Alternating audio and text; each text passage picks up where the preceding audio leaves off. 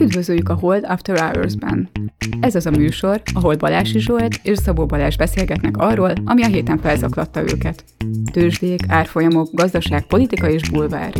Szabó Balázs és Balási Zsolt a Hold alapkezelő elemzői. Bármi, ami az adásban elhangzik, az az ő vagy vendégeik magánvéleménye, amely nem feltétlenül egyezik a Hold blog és a Hold alapkezelő hivatalos álláspontjával. A műsor szórakoztató célral készült, befektetési döntések alapjául nem kíván szolgálni. A Hold alapkezelő ügyfelei és alkalmazottai egyaránt rendelkezhetnek pozíciókkal az adásban tárgyalt pénzügyi eszközökben.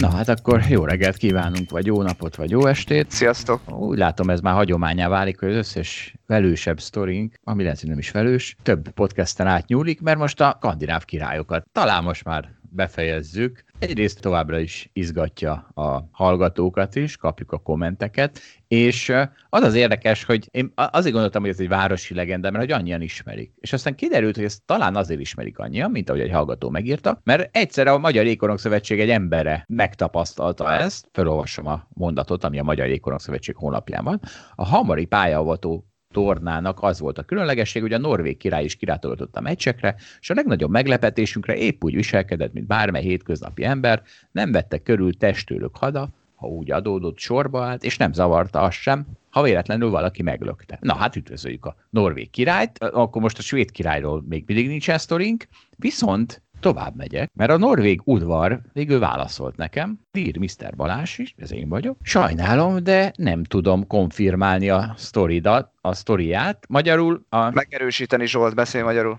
Jó van, de hát jó igazad van, ez egy nemzetközi levél volt. Tehát nem tudta megerősíteni ezt a sztorit, hogy a norvég király magának veszi egyet, de szerintem csak nem akart eléggé foglalkozni a témával, nem érzi, hogy itt mekkora társadalmi kérdések feszülnek a háttérben, az biztos, hogy nem hallgatja a podcastünket, hogy kiről van szó, Sven Gerulsenről, akiről utána néztem, egyrészt a Szent Olaf rend főtitkára, sőt, első szintű lovagja, ezen kívül van egy csomó érdemrendje is. Hát de azt Úgyhogy... ami a legfontosabb, hogy ő a király kommunikációs vezetőjének helyettese. Ő maga de... válaszolt a leveledre. És szerinted ez komoly, komolyabb, mint hogy első szintű lovag? Hát, te nem a AD&D világában nőttél fel, úgy látom. Hát ez már a, a funkciója, amiről én beszélek. Hát értem, ez de... Sokkal egy... fontosabb, mint az, hogy hova született, vagy mit érdemelt ki az apukája révén. Miről beszélsz? Egyrészt ez a lovagot, ez kiérdemelt ezt a lovagi címet. Másrészt a lovag az nem azt jelenti, hanem az azt jelenti, hogy a padosával négy másodperc alatt vágja le a Deputy Head of Communications fejét. Tehát érted, ez a szerepjátékos lovagi hozzáállás. Jó, elfogadom, lehet, hogy igazad van. És utána néztem ennek a linknek a Jégkorong Szövetség oldalán, hát egy hoki legendára bukkantam, aki, nagyon vicces, a, a, aki ugye ezt az interjút adta, aki a, a Bendi válogatott szövetségi kapitánya is volt. És tudod-e mi az a Bendi? Nem. Ugye milyen jó ez a podcast, hát ilyen dolgokat tudok meg. A Bendi egy nagyon érdekes sport, olyan, mint a hoki, jéggel játszák, csak a jég az akkora, mint egy focipálya, és labdával, kis labdával, nem koronggal, úgyhogy egyszerre gyeplabda, meg égkorong, meg foci, és hát van, létezik ilyen sport a mai napig Magyarországon, sőt, idén tavasszal megnyerték a B osztályos világbajnokságot, úgyhogy följutottak az A osztályba. Furcsa, ez pont nagyjából a jégkorong válogatottunk is valahol ezen a szinten mozog. Na, szóval nagy dolgokat tanultam. Gratulálok a Bendi válogatottnak. Én is, de tudod mi van, hát azért ők is valószínűleg az én pénzemet költik, ezt nem tudom ezt kihagyni, tehát nem hiszem, hogy egy, egy futballpályányi jeget azt a saját befizetett tagsági díjukból tartják fönn, úgyhogy most már én nagyon megkeresném azt, aki az én rock and roll koncertjeimet, meg swing, tánc, oktatásomat finanszírozza, mert hát ez, ez, ez abszurd, hogy itt, aztán még, még tényleg minden sportot én fizetek, és még a sajátomat is. Zsolt, teljesen megértelek, mi pont a héten vettünk egy elliptikus trénert, és ezt teljesen nekem kellett fizetni, semmiben nem segített az állam. Azért, mert nem indulsz a világbajnokságon. Össze, összegründolsz egy ilyen eliktikus világbajnokságot, és egyből, egyből dörömbölhetsz valamelyik minisztérium ajtaján, hogy mi az, hogy nem támogatják a te élsportodat. Na, igazad van, majd megpróbálom. És hát akkor, na és akkor most már tényleg azt hiszem a levezetés, bár a svéd udvar még nem válaszolt, és igazából a svéd sztorit még nem erősítettünk meg, de az Norvég... Ebből is, ebből is látszik, hogy a norvég állam mennyivel jobb, mint a svéd. Nem csoda, hogy ennyivel több pénzük van. De tudod, hogy a svédeken már átsöpört a koronavírus, hát lehet, hogy szegényeknek már erre nincsen emberük. Ezt a témát már ne is issuk ki. Ezt ne nyissuk ki. Bár akkor itt azért megemlítem, hogy tehát azért a svédeknek még mindig jobb a helyzet, mint bárhol máshol, de azért ott is elindult egy határozott második hullám az intenzív osztályra befekvők számában, amiből azért valószínűleg az is fog következni, hogy majd a halottak száma is növekedni fog. Ezt úgy érzem, ez kötelességem megemlíteni, ha már itt folyton dicsérem őket, akkor a romlást is megemlítem. Na, akkor levezetésként volt egy-két év, amikor én norvégul tanultam, autodidakta módon jut eszembe. Azért se kértem el senki több pénzt, a fene vigyel. Na és a egyik mondás, vagy nem is a mondás, valószínűleg, amivel minden kezdő norvég tanuló szembe találkozik, az a következő, de finns ikke doli vár, báre doli klár. Na most, ezt gondolom senki nem értette. Az, aki nem tud norvégul, az azért, az, aki tud norvégul, az meg azért, maximum a ritmusáról ismerhette föl, úgyhogy bejátszom eredetiben is, és akkor mindenki megtalálhatja a hét apró különbséget. Det finns icke dårlig vár, bara dåliga klær. Zsolt, én azért éreztem a különbséget így is, hogy nem beszélek norvégul, de egyébként mit jelent? Azt jelenti, hogy, hogy nincs olyan, hogy rossz idő, csak rossz ruha van. E, ugye ez azért elmond sok mindent Norvégiáról, vagyis a norvég időjárásról. Jó, és egyébként miért tanultál norvégul? Azért nem a világ legnépszerűbb nyelve. Azt, azt hiszem kb. 5 millióan vannak, de 5 millió, aki úgy tudom, világuralomra tör. A társadalmi szolidaritás, a gondoskodó, de korrupció minimalizáló állam rémulalma exportjára, akiken a nyersanyagátok sem fog, ugye? Hát és én azt gondoltam, hogy én leszek a helytartójuk ebben a világurulamban. Jó terv, de most váltsunk komolyra. Tényleg, miért tanultál norvégul? Tényleg ezért. De nem értelek. Ja. Mindig olyan racionális vagy. Ezt hogy csináltad? Te, hát, és karrierista, mint hallod. Ja, hogy Norvégiába akarták költözni, csak nem sikerült? Ne, hát jó, igen, nyilván ezért tanultam norvégul, hogy nem, nem, hagyod, nem hagyod a helytartó szállat, hogy végigvigyem, de jó, igen, hát persze akartam norvégul. Tudod, ott van a világ legnagyobb uh, uh, szuverén fándja, milyen állami Igen, alapja. Zsolt egyébként abszolút megértem, hogy ott szerettél volna dolgozni, a Hold alapkezelőnek van mondjuk másfél milliárd kezelt vagyona, Norvég alapnak meg körülbelül ezer milliárd dollárja, úgyhogy, úgyhogy ezt abszolút megértem, de majd egyszer meséld el, hogy hogy mint volt ez a sztori pontosan, de most menjünk tovább.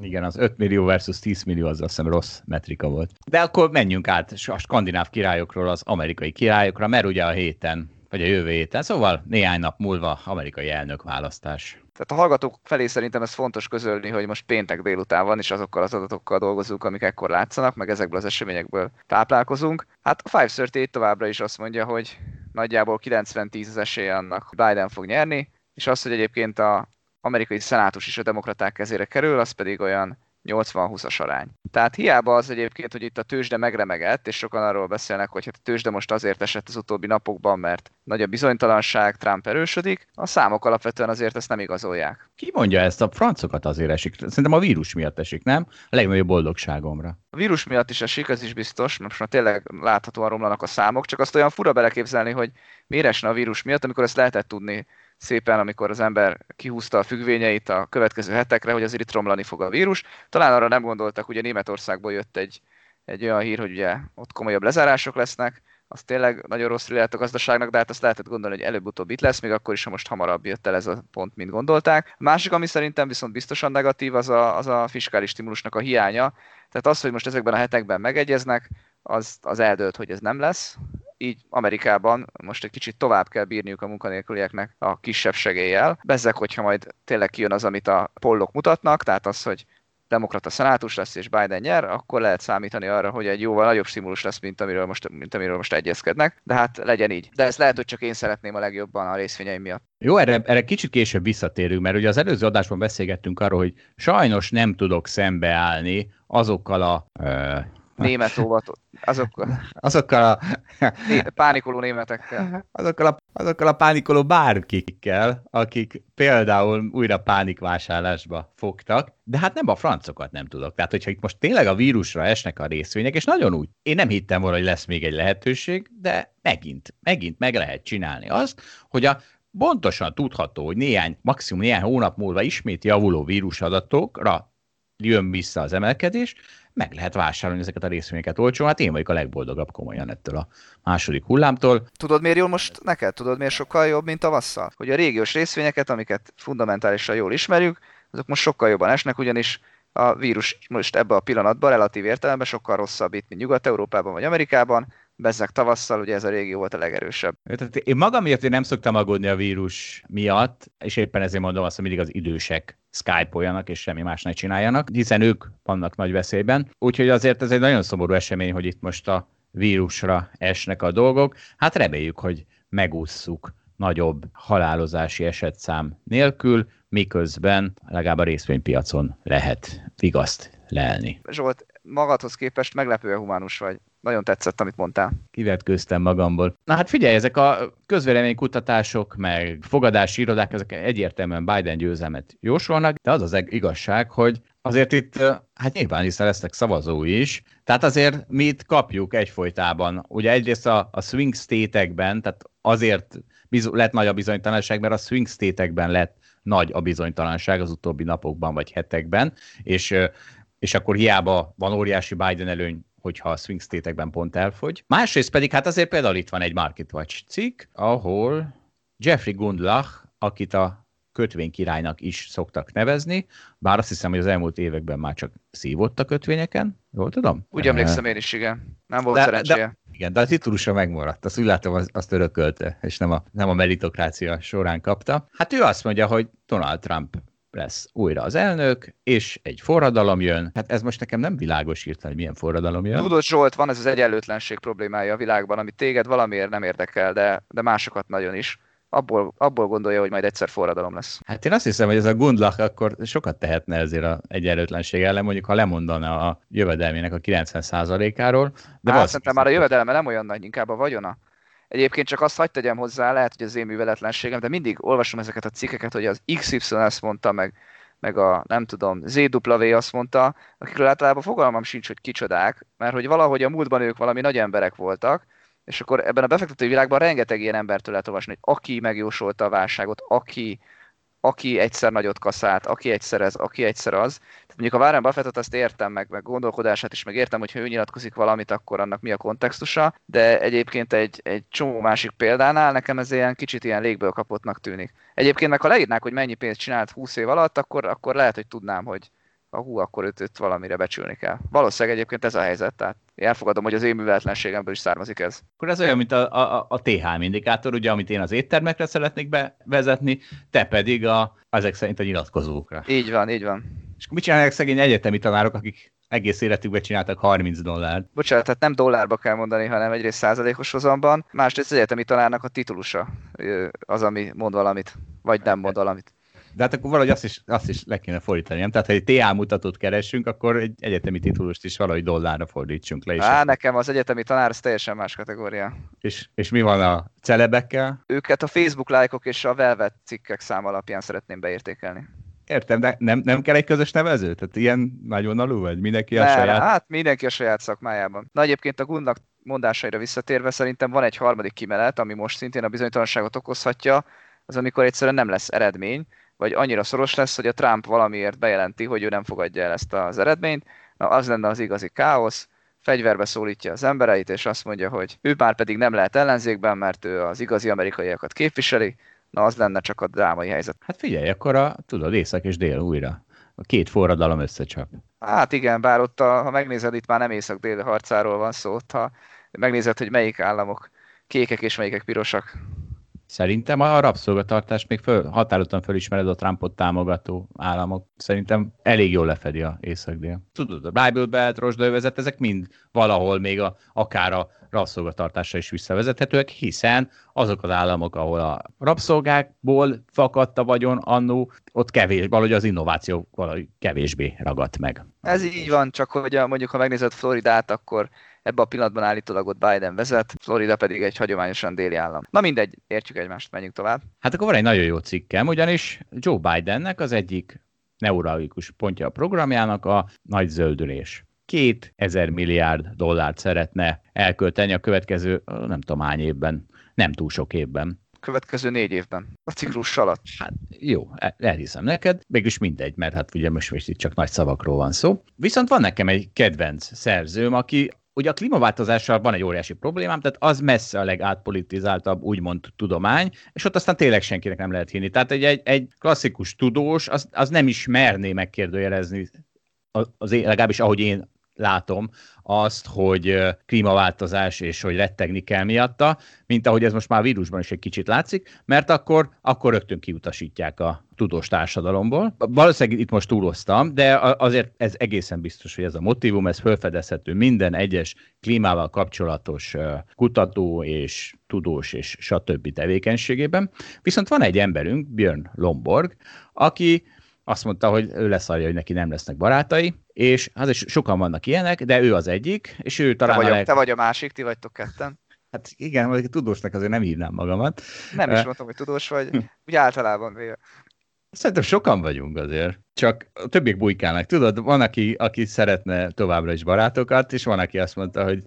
Van, aki neki... már elbújt barátok nélkül. Igen, valaki már el, el, eldöcög barátok nélkül is. Na hát, és akkor ő egy kicsit belement ebbe a 2000 milliárdos csomagba, és hát ugye az első mondat, a kedvencem, hogy a klímapánik az biztos, hogy nem segít. Hát és ugye ez a vírusra is igaz. Tehát a víruspánik, amit márciusban volt, az biztos, hogy nem segített semmit. Ugyanígy ez igaz a klímapánikra is. Egyébként nagyon érdekes, tehát ez a vírus, ez szerintem ez egy egy év alatt ez lezajlott az egész klímahiszti, ami majd lehet, hogy csak 80 év alatt zajlik le. Tehát egy ilyen nagyon jó lakmusz volt, hogy az elején azok, akik a klíma miatt is nagyon meg vannak ijedve, főleg. Furcsa ez, nem ez olyan, a genetikus lenne, hogy azok a dolgok, amiktől megijedünk, azoktól nagyon megijedünk. Vagy hát inkább a politika szövi át nyilván, de és azért lesznek valahogy mindig ugyanazok a szekértáborok, nagyon furcsa módon, de az történt, hogy Na mindegy, most ebben nem megyek bele, hogy mi, milyen vírus és klíma analógia van, de... Igen, mert hiszem, szerintem nem is biztos, hogy ugyanazok ijedtek meg a kettőtől. Hát azért, azért nézd meg, ha most a demokrata szavazók, akik hajlandóak maszkot hordani, a republikánusok, akik meg kínosnak érzik. És ez pont ugyanez van a klímával kapcsolatban is, tehát azért nagyon, nagyon jól tetten érhető motivumok vannak. Vannak, de ezt a maszkordás meg a vírustól való félelem az kevésbé osztható így, így szét, hogy demokraták és republikánusok között hol van a törésvonal, mint a klímaváltozás esetében. Mondjuk több idő is, tehát több vita is volt már a klímaváltozásról. Hát igen, ezt mondom, hogy ez, ez, ez az egész gyorsan. Nem csoda, hogy gyorsabban, vagy hogy mondjam, jobban polarizálódott a téma, mert több idő volt rá. De hogy kicsit érthetőbb legyen, hogy miről beszélek én legalábbis, hogy a klímaváltozás átpolitizáltsága tekintetében, bár nyilván sokan tudják, de van két mankó, amit ilyenkor mindig bevetek, mert azt már nem bírom el is. Tehát olyan ütemben veszítem a barátokat, hogy, hogy szükségem van mankóra. Szóval Egyesült Államokban járunk, és ott van például azok a statisztikák, amik a bűnözést mérik, azok gyakorlatilag minden, minden metrikában folyamatos csökkenés mutatnak az elmúlt 30 évben. Ezt az ábrákat majd odarakjuk, és a cikkemet, amit ebből írtam, azt majd belinkeljük az alblogon. Tehát az összes metrika a bűnözés szempontjából csökkenőben van. Tehát mire gondolok, gyilkosság per százezer fő, mit tudom én, lopás, autolopás, betörés, tehát bármit. És van egy, még egy ábránk, pont ugyanezre az időszakra, ahol arra a kérdésre, hogy nőtt a bűnözés az Egyesült Államokban tavalyhoz képest, mekkora az igen válaszok százaléka. És ugye, ha folyamatosan csökken a összes bűnözési adat, hát akkor nyilván ennek is csökkennie kell, és csökkent is egészen 2001-ig. 2001-ben ez borzasztóan megváltozott, és onnantól kezdve a folyamatos csökkenésből egy éles növekedés lett, és mondjuk, hogy az a éles növekedés után ott stagnál. Ennek ugye elég könnyű beazonosítani az okát, a propaganda, hiszen mi történt? Egyrészt a média, másrészt a politikai pártok rákattantak arra, hogy hát figyeljetek, már az emberek borzasztóan szeretnek félni. Borzasztóan szeretik azt hallani, hogy már megint valakit megöltek, hogy már megint épp, épp kit fejeztek le, úgyhogy megírjuk. Zsolt, és... megfogalmazhatnád pozitívabban is, fontos nekik a biztonság. Um, jó, ebben most nem kötök bele. Lett egy neve ennek az egésznek, a CNN hatás. Ugye ez az a jelenség, hogy a valóban egyre ritkábban előforduló jelenségekről, mint például a bűnözés, de ilyenek a hurikánok is. Azt hiszik, hogy egyre több van, csak azért, mert a különböző hírcsatornák ezekről sokkal hosszabban és többször számolnak be. Azért, mert médik, hogy ki hova klikkel. Ugye van politikai párt, és az talán inkább a jobb, a republikánus pártra jellemző, ha akik azzal szeretnének kampányolni, hogy law and order, magyarul törvény, ugye ami, amivel most Trump is kampányol, de hát ez nyilván ez már több évtizedre visszamenőleg létező jelenség, és hát ezért aztán nyomják. Propaganda lett ebből. De nézzünk egy másikat, Na, az is nagyon érdekes ábra, a diszkriminációról szól. Itt az volt a kérdés, hogy azok aránya, akik szerint manapság a feketék, főleg a fai diszkrimináció miatt nem tudnak előre jutni. Ezen a a válaszok aránya, tehát hogy ki az, aki úgy gondolja, hogy a problémát jelent számukra a, a, a származásuk, folyamatosan csökkent egészen 2010-ig. És ráadásul itt olyan, annyira rendesek tőlük, annyira rendesek a Pew Research Center, hogy úgy osztja meg a válaszokat, hogy republikánus szavazók és demokrata szavazók. És a demokrata szavazók közt ez az arány az 40%-ról lejött 30%-ra, 94 és 2010 közt, a republikánus szavazók közt 26-ról 9%-ra. Majd ott a demokraták aránya hirtelen kilőtt, ugye 2010, ez Obama megválasztásának az éve, tehát ez az a időszak, amikor Obama lett az elnök, és azóta több mint megduplázódtak azok a demokraták, akik aggódnak a rasszizmus miatt. Miközben tudjuk, hogy ez folyamatosan csökkent, tehát ugye egyrészt az öregek a sokkal rasszistábbak, tehát egyszerűen kihal a rasszizmus. Másrészt ugye mi történik, ahogy egyre több ember találkozik a feketékkel az iskolájukban például, úgy egyre kevésbé félnek. Ugye hát az, az egy jól mérhető jelenség, hogy ott félnek akár a migránsoktól, akár Magyarországon, de akár az Egyesült Királyságban is, ugye ott a Brexit szavazás során lehetett ezt mérni, ott félnek a, a, mondjuk úgy a fekete emberektől, akik sose láttak, vidéken például. És ugyanez igaz az Egyesült Államokra is, és, és ez az oka annak is, hogy a társadalomban egyre kevésbé van jelen a rasszizmus, mégis a demokrata pártnál egy óriási kilövés történt, a republikánusok azok stagnálnak, de hát ugye nagyon alacsony szinten. És mi történt? Hát a demokrata párt szépen beemelte a kampányába, hogy milyen borzalmasan él az alsó 30 százalék, és nyilván ebből a bőrszint is boldogan beleviszik, amiben teljesen igazuk van, csak azt mondom, hogy nyilván nem romlott a feketék helyzete az elmúlt tíz évben, amióta Obama ö, a porondra került, viszont a propaganda halászál, onnantól kezdve az emberek fejében ez egy egyre nagyobb problémának látszik. Zsolt, most kivételesen nem mondok ellent az interpretációdnak, ez szerintem is így van, és nagyon érdekes jelenség. És ugye ez a klímaváltozásra is igaz. Tehát ez, azért hoztam el ezt a kettőt, mert ez, hogyha még mi is ebben, ebben egyetértünk, hogy ez valószínűleg ez a propaganda az oka annak, hogy egyre jobban félnek emberek olyan dolgoktól, amitől nem kell, amitől egyre kevésbé kell félni. Ugye nehéz nem megvonni azt a párhuzamot, hogy ez miért ne lenne igaz a klímaváltozásra is, ami valószínűleg a legátpolitizáltabb téma volt az elmúlt pár évben már, az Egyesült Államokban egészen biztosan, de hát már Magyarországra is beszivárgott. Zsolt, miért ne lenne igaz a klímaváltozásra? Azért, mert minden adat azt mutatja, hogy romlik a helyzet. Ellentétben azokkal a példákkal, amiket leírtál. Ebben igazad van, csak biztos, hogy nem romlik olyan a ütemben,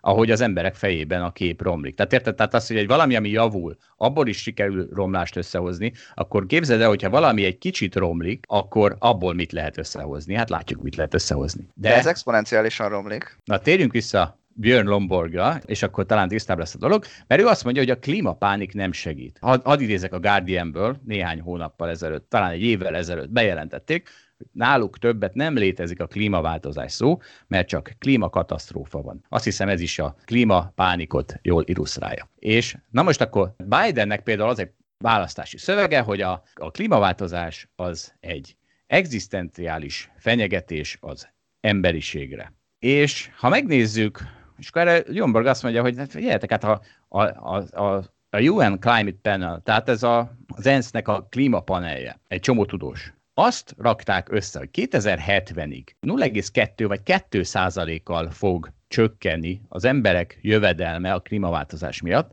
akkor akkor ez persze egy probléma, na de hogy, na de hogy ez egy egzisztenciális fenyegetés lenne, az kicsit erős, mert ugye hát ugy, ugyanerre a szakaszra azt várják, hogy körülbelül 363%-kal fog nőni az emberek jövedelme, és ugye ebből fog ez lesz majd 2%-kal kevesebb, tehát nem százalék pont a százaléka, tehát mondjuk 356 százalék lesz. Tehát ilyesmiről beszélünk a tudomány jelenlegi állása szerint. Jó, Zsolt, várj egy kicsit. Szerintem itt fontos tisztázni, hogy miért a GDP-ben méred ezt a kérdést? Szerintem a legtöbb ember, aki aggódik azon, hogy mi van a környezettel, meg foglalkozik a környezetszennyezés problémájával, az nem csupán azért teszi, mert attól fél, hogy az emberiségnek a gazdasági termelése az majd vissza fog esni emiatt. Vagy úgy általában nem csak azért foglalkozik vele, mert azt gondolja, hogy ami az emberekkel fog történni, ez egy probléma. Tehát, hogy itt belemenjek egy kérdésbe, ott van az esőerdőknek a problémája, ami az a probléma, hogy nagyon sok esőerdőt kivágnak. És ennek van egy csomó hatása. Ebből csak az egyik az az, hogy az esőerdő majd nem szívja fel a széndiokszidot és nem alakítja oxigénné, és ezért ott lehet az a probléma, hogy globális felmelegedést okoz az esőerdők írtása, és csökkenti a GDP-t. ez egy probléma, de nem, nem csak ez a probléma, hanem az is, hogy bántja az élővilágot, az is, hogy önmagában valaki értékesnek gondolja azt, hogy az a gazdag élővilág az állatokkal, meg növényekkel, meg mindennel együtt ott van, hogy mondjam, ezt nem számszerűsíti ez a GDP-ben való gondolkodás. Ez igaz, azért próbálom, hát nem csak én, hanem például Jomborg visszavezetni ezt GDP-re, mert mert klímapánik van. Érted? Tehát kell valami, kell valami horgony, ami úgy kicsit képbe helyezi az embereket, hogy megy a óriási pánik azzal kapcsolatban, az esőerdőkkel kapcsolatban, de ha racionálisan végignézed, akkor az is egy jóval kisebb probléma, mint aminek nyilván ö, pártpolitikai okokból sokan megpróbálják beállítani. És most, most nem, ebben nem akarok most belemenni, tehát abba a vitába, hogy valójában mekkora problém, mert az a, ez a lényeg, hogy a klíma pánik az nem segít. Tehát amikor pánik van valamivel kapcsolatban, és onnantól kezdve, ha ki, kidől két fa, akkor óriási riadalom van. Akkor Persze az azzal oda... nem foglalkozunk, hogyha jön egy meteor. Annak is van valamennyi es... Így van. Na, tehát abban igazad van teljesen, hogy az emberiség egzisztenciáját, vagy a mindennapi életét szerintem is sokkal kevésbé veszélyezteti a klímaváltozás, mint ahogyan az emberek gondolják, és szerintem is ez a része, ha úgy nézett fel van fújva. Csak ezt akarom behozni, hogy de itt van egy másik vonal, hogy valaki mondjuk önmagában szeretne azzal foglalkozni, hogy hogyan kezeljük az állatokat, hogyan foglalkozunk az élővilággal, tehát azt önmagában egy értékes dolognak gondolja valaki, hogy mondjuk nem írtjuk ki az erdőket. Most erre nehéz, erre nehéz a GDP-vel válaszolni. Ettől függetlenül teljesen egyetértek veled, hogy nagyon fontos a GDP-vel is számszerűsíteni ezt a kérdést, mert akkor legalább van valami, amit tudunk mérni, csak azt akarom mondani, hogy ezzel lehet, hogy a problémának csak a tudom, 20%-át mértük le, és nem a 95%-át ahogyan erről egyébként az emberek gondolkodnak. Ugye egy másik erőnye a GDP-ben való méréssel, hogy mennyi költséget vagyunk hajlandó rászállni. Csak mondok még egy inputot arra, hogy ez miért fontos, és akkor e- ehhez egy nagyon jó idézet most akkor megint Lomborgtól, Biden, Biden kampányával kapcsolatban. Ő azt mondja, hogy ő bevezetné azt a 7500 dolláros kedvezményt, ami az elektromos autókra vonatkozott komoly, korábban is az Egyesült Államokban, hogy újra legyen. Miközben van az Egyesült Államokban egy úgynevezett regionális zöldház gáz initiatív program, ami arról szól, hogy a különböző turbinákat az erőművekben cseréljék ki, javítsák föl, stb. Ez a program kapna hangsúlyt, akkor ugyanaz a széndiokszid kibocsátás redukció, amit 7500 dollárral el lehet érni, azt 60 dollárról is el, ból is el lehetne érni. Ez senkit nem érdekel. Tehát az, onnantól kezdve, a pártpolitika átvette a klímaváltozás harsogást, onnantól kezdve az kell, hogy a nagyon hangzatos dolgokat lehessen súlykolni, például ugye az, hogy adunk egy elektromos autó kedvezményt, úgyhogy igazából az, hogy teljes élettartalma során egy elektromos autó az éppen hogy csak lehet, hogy széndiokszid pozitív a a benzines autóhoz képest. Ebben most itt hagyj vágjak közben, de minimálisan bele akarok menni. Itt nagyon fontos az a pont, hogy miből termeljük az áramot, amivel megy. És hogyha Amerikában nagyon sok szénből termeljük az áramot, akkor valóban nem éri meg elektromos autóval menni, mert gyakorlatilag ezzel azt ösztönözzük, hogy még több szenet égessünk az áramtermelő erőművekben. De amennyiben ez megoldásra kerül, találunk valahogyan olcsóbb megoldást, legyen az gáz, vagy legyenek azok a megújulók, akkor már is ö, sokkal több értelme van támogatni az elektromos autókat. Én egyébként egyetértek veled, hogy az nagyon rossz, amikor az állam beígér óriási pénzeket, akkor ott lehet sejteni, hogy ott nagyon-nagyon hatékonytalan elköltése lesz ezeknek a pénzeknek, ami, ami elég nagy probléma. Tehát én ezt sokszor mondom, hogy a szabályozás a zöld kérdésben mindenhova lő, itt is azt érzem, hogy újítsunk fel házakat, támogassuk az elektromos autót, legyen zöld kötvény, minden ponton, ahol csak lehetséges avatkozzunk bele, aztán lehet, hogy elég lenne az egyik ponton beavatkozni sokkal kevesebb pénzzel, és ugyanazt a hatást érnénk el. Na, ezt jó, hogy mondod, mert ugyanis, tehát egyrészt ez még csak a problémai rész, még ennél is sokkal komplexebb a kérdés, mint hogy milyen típusú áramból szerzi az, az elektromos autó az áramot, mert például, de, de most ebben nem fogok belemenni, ebbe szerencsére belement nekünk Hanula Barna, aki a magyar autótervezés egy, egy ikonja. A, van egy Total Car interjú a YouTube-on bele, és pont ezekről beszél, hogy milyen hülyeségek zajlanak akár elektromos autózással kapcsolatban, és hogy mennyivel hasznosabban lehetne elkölteni azokat a pénzeket széndiokszid csökkent, kibocsátás csökkentésre, amiket akarnak politikusok elkölteni. Egyébként Hanulabarban nálunk is volt előadni az oldalapkezelőben, mert annyira tetszett a, azokat, amiket mondott, hogy többen faggattuk ebben a témában. Ezt mindenkinek javaslom. Tehát az, hogy valaki képbe kerüljön, hogy mennyire propaganda az, ami folyik, például akár az elektromos autózással kapcsolatban, arra Hanula Barnak egy mérnök. Tehát ő aztán tényleg nem republikánus politikus, meg nem demokrata politikus, ő csak számolgat. Azt mondja, hogy hát gyerekek, most 8000 dollárból akartok csökkenteni valamit, amikor ugyanazt a csökkentést 60 dollárból is el lehet érni, hát ez egy hülyeségnek tűnik. Csak ilyesmikről beszél. Tehát itt, itt semmi politika. Én itt hagyd tegyem azt hozzá, hogy amikor viszont a mérnököket hallgatom, akkor egyrészt nagyon tetszik az, amit mondasz, ez a hozzáállás, másik oldalról érzek egy olyat is, hogy ők kivetítik sokszor a jelent, és nem hisznek abba, hogy az innováció mennyire meg tudja változtatni ezeket a költséggörbéket.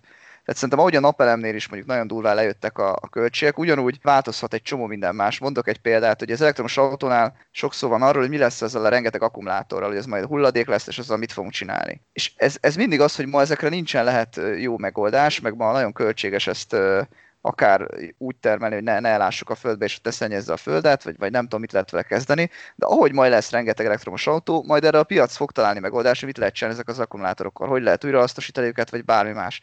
Hát én sokszor azt gondolom, hogy a, a mérnökök nagyon, nagyon kivetítik a, a jelent, és azért ennél pedig nagyobb változást el tudnak érni ezek a, a támogatások, mint ahogy ők gondolják. Tehát valahol a kettő között van az igazság. Én egyetértek azzal is, hogy az, hogy mindenki a klímával foglalkozik, az összességében hatékonytalan állami pénzkötést eredményez.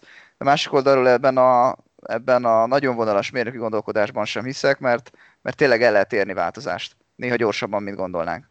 Jó, hát kicsit lassan jutunk előre, de akkor itt most ehhez hozzátenném, hogy ezt valójában a klímaváltozásra miért nem jelentett ki? Tehát az, hogy most nem látjuk, hogy mi a megoldás a klímaváltozásra és a széndiokszidra a levegőben, mert ugye a mostani megoldási javaslatok, meg a mostani elképesztő intézkedés csomagok, szándékok, amik borzasztó sokba kerülnek, és az lesz az eredmény, hogy a múltkor mondtam, hogy 100 év alatt van hatása, az lesz az eredmény, hogy majd 2100-ban nem lesz egy Celsius fokkal magasabb a hőmérséklet, tehát valami ilyesmi tervek vannak. Na most honnan tudod, hogy 50 év múlva nem lesz bármi, amit kiengedsz a levegőbe. Egyébként mondok egy nagyon egyszerűt, amit ugye sokszor szoktak emlegetni, egyszerűen vizet fröcsköl. Fröcsköld az óceánok vizét, amitől sokkal több fehér felhő lesz, a sokkal több fehér felhő pedig uh, ugye jelentősen csökkenti a belső napsugarak mennyiségét, és így hirtelen az a rettenetes felmelegedés az gyakorlatilag eltűnt. Tehát, hogy, tehát honnan tudod, hogy az, a technológia az nem fog 50 év múlva vagy olyan tökéletes megoldást szállítani erre az egész marhaságra, amiért most klímapánik van. Érted? Tehát most, ebbe, most erről ne, ne, erről ne vitatkozzunk. Há, hogyne, hogy... hogyne, de vitatkozzunk. Jó, Szerintem okay. nagyon jó kérdés. Tehát a vízfröcskölésre tovább is visszatérek a brazil esőerdős példámhoz, hogy oké, okay, de hogy akkor most tegyük fel, hogy ki lehet írtani az összes brazil esőerdőt, most kis túlzással, mert nem baj, majd fröcsköljük a vizet, tehát a, azt a negatív hatását, amit a esőerdők a klíma melegedésre okoznak, azt megoldjuk a vízfröcsköléssel. Oké, okay. de hogy ezért valahol érezzük, hogy ezt nem szeretnénk csinálni. Én, én, én személyesen azt gondolom, hogy ez nem lenne jó megoldás, még akkor is, ha ez így önmagában igaz, mert a brazil esőerdőket tényleg nem csak azért kell megvédeni, mert speciálisan az emberre vonatkozó klímahatást meg kell akadályozni. Ennél ez egy, ez egy sokkal tágabb történet. És ez, ez szerintem nagyon fontos. A másik az, hogy hiszek-e abba, hogy megoldja a technológia, Hát nagyon remélem, hogy igen, de azt látjuk azért az elmúlt évtizedekben, hogy drasztikusan romlik a, a helyzet, tehát írtjuk magunk körül a, a, nem tudom, például az erdőket, ha már itt tartunk, de úgy általában az állatvilágot, ami persze fontos lenne a biodiverzitás fenntartásához, úgyhogy kellenek állami vonatkozások, én ösztönözném nagyon a, a zöld innovációt, és, és hát ha ezt megoldjuk. Azzal egyetértek, hogy ezek a brutális állami pénzköltések, ezek ezeknek a nagy része biztos, hogy teljesen értelmetlen. Ettől még a problémát valahogy meg kell oldani. Most nem is abban vitatkozunk, hogy ezt a problémát meg kell oldani, mert szerintem abban mind egyetértünk, hogy van klímaváltozás, és ezt az ember okozza. Tehát ezt szögezzük le, csak mert nem szögeztük le az elején, hogy ebben szerintem mindketten egyetértünk, és azzal is, hogy ez egy probléma, és azon vitatkozunk, hogy ezt ezt hogyan lehet megoldani? Hát igen, ugye az én legmarkásabb üzenetem, hogy nem a klímapánikkal. Tehát a klímapánikból csak ost, az csak ostobaságot szül, mint ahogy a víruspánik is csak ostobaságot szült. De figyelj, itt van egy másik. De várj, bocs, bocs, még ezzel is vitatkoznék, meg nem egyértelmű, csak mert a klímapánik az lehet, tehát, hogy amit most ezt mondtad, várjál, hatás, Balázs, várjál, ne, ne, ezt ne, mondtad a Balázsra, de ezt mondtad a vírusra is, hogy az megment embereket, ha bepánikolunk. Igen, hát... igen. de ne, ne, tehát azt, azt most aláírom, meg egy elfogadom, amit mondasz, és tehát mindenképpen egyetértek, hogy az, hogy nagyon sok értelmetlen állami pénzköltés lesz a pánik miatt, az rossz. Ezt egy egyetértek. De ha egyébként ezt a problémát konkrétan úgy kellene megoldani, hogy az egyes emberek visszafogják a termelésüket, meg a fogyasztásukat, ez, erről vitatkozzunk, hogy így kell-e vagy nem, akkor kell valamiféle uh, tudatosságot uh, ébreszteni az emberekben.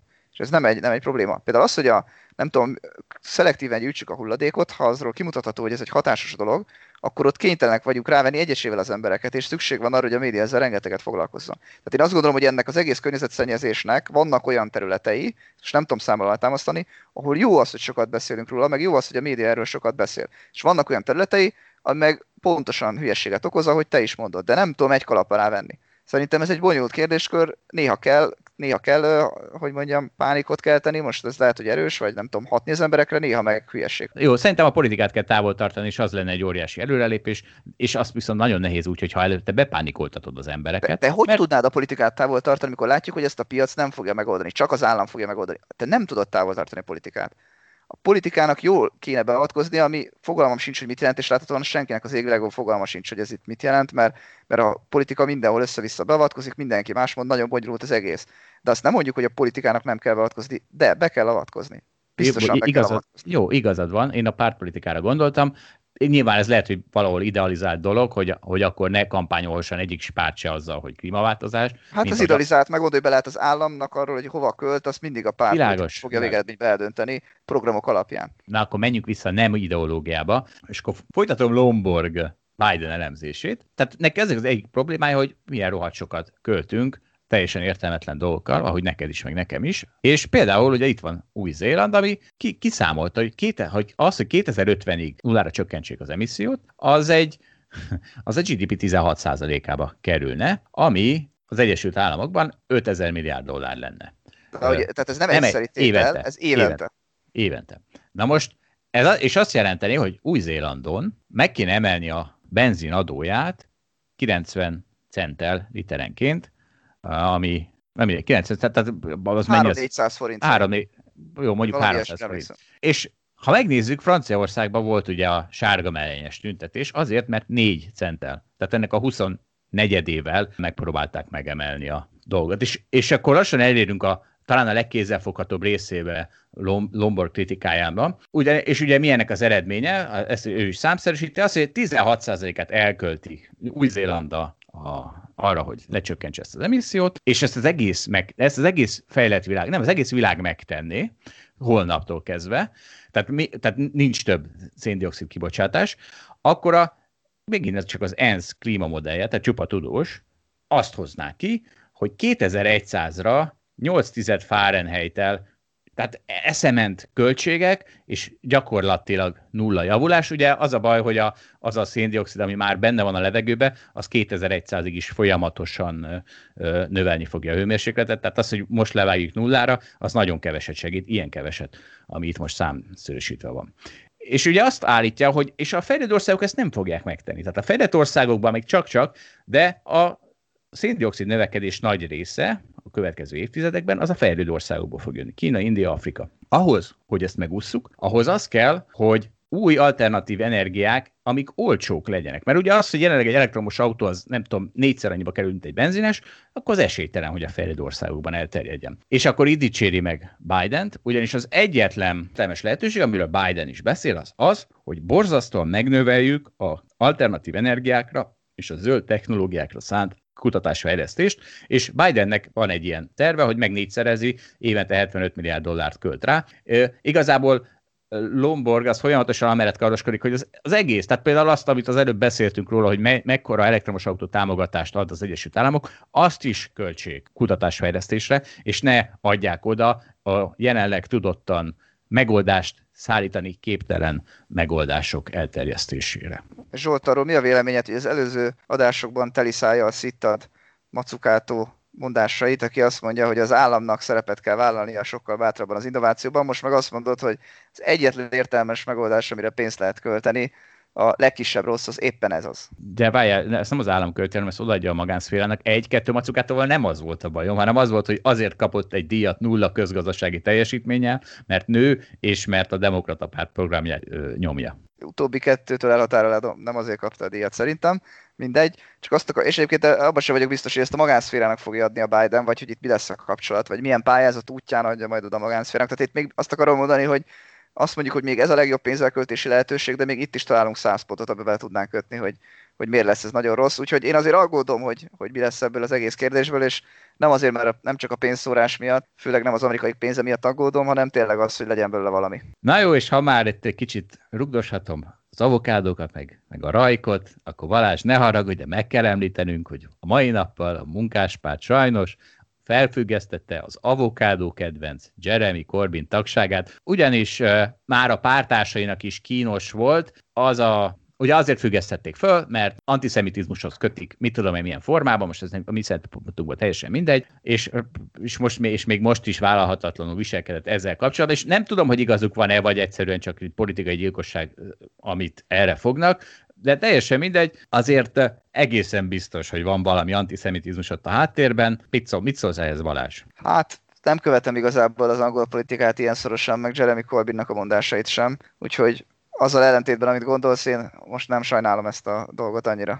Jó, tehát el, elfelejtettem meg, megvonni azt a párhuzamot, vagy ezt a kapcsolatot, hogy ez a előbb említett Macukától, az Jeremy Corbynnak volt a kirakat figurája. Igen, okay. igen, ezt értem, de hogy most Jeremy Corbynra körül átérve, hiába vagyok avokádó, én nem vagyok a követője. És hát figyelj Balázs, kicsit beszéltünk már vírusról, de hát, de hát ugye azt most akkor azt ne hallgassuk el, hogy itt mindenki szigorít, hát nem, nem Magyarország nem, de Németország, Franciaország ugye tavasz óta a legdurvább lockdown rendelkezéseket vezette be ismét, és az a répa bot végén, ugye, amivel a lakosságnak ezt eladják, hogy így, ha most jön egy egy, egy-két hét, vagy nem is tudom mennyit, mennyire tervezik, szóval ha most jön néhány hét durva szigorítás, akkor a karácsonyt azt ismét sokkal kevesebb vírussal, és így talán sokkal fejlődhenebbül lehet elkölteni.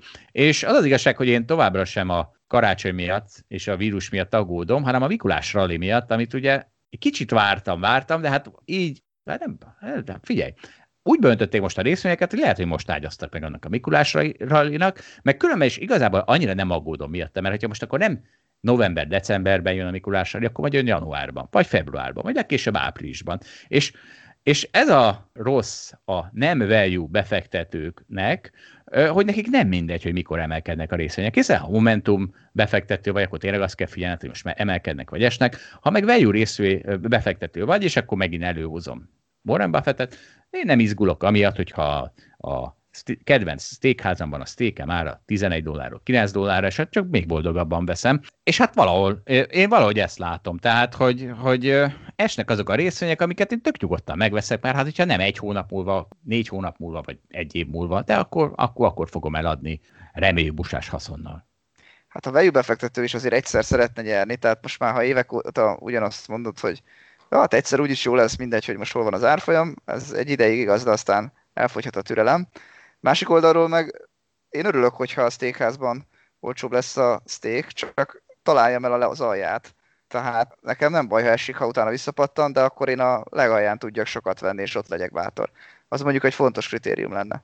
Úgyhogy azért emiatt aggódik az ember, amikor látja az esést, hogy hú, most akkor hol is vegyem. Hát igen, de most kihúztad a legjobb nem tudom, itt emelvényt a valójában befektető al- alól, hogy neki mindegy, hogy mikor veszi, de akkor egyszerűen mégsem mindegy. És akkor most, most visszatérek erre, hogy, hogy akkor mégiscsak szembeállhatok arra az al- német pánikvásárlóval, hiszen a, ugyanazok a motivumok már amennyiben, amennyire a vírus miatt esnek most a részvények. Szóval ugyanazok a motivumok, amik a pánikvásárlás mögött megjelennek, azok jelennek meg valószínűleg a részvényeladás mögött is, meg az, hogy az olyan embereknél volt épp az a részvény, akiknek nem mindegy, hogy mikor birtokolják. Például, mert hogyha az ember ugye tőkeátétellel vesz részvényt, na akkor aztán egyáltalán nem mindegy, hogy most még előtte esik 10, 20, 30, 40 százalékot az a részvény, és csak aztán megy föl, vagy nem esik. Mert amikor esett 20 százalékot, akkor, akkor jönnek és kiköltöztetnek a lakásodból. Most volt egyébként, én nagyon szorosan követem a piacokat olyan szempontból, hogy mindig nézem a híreket is, meg azt is, hogy ugye merre mozognak a, a nagy indexek, és mint szerdán még azt hittem, hogy mindent értek,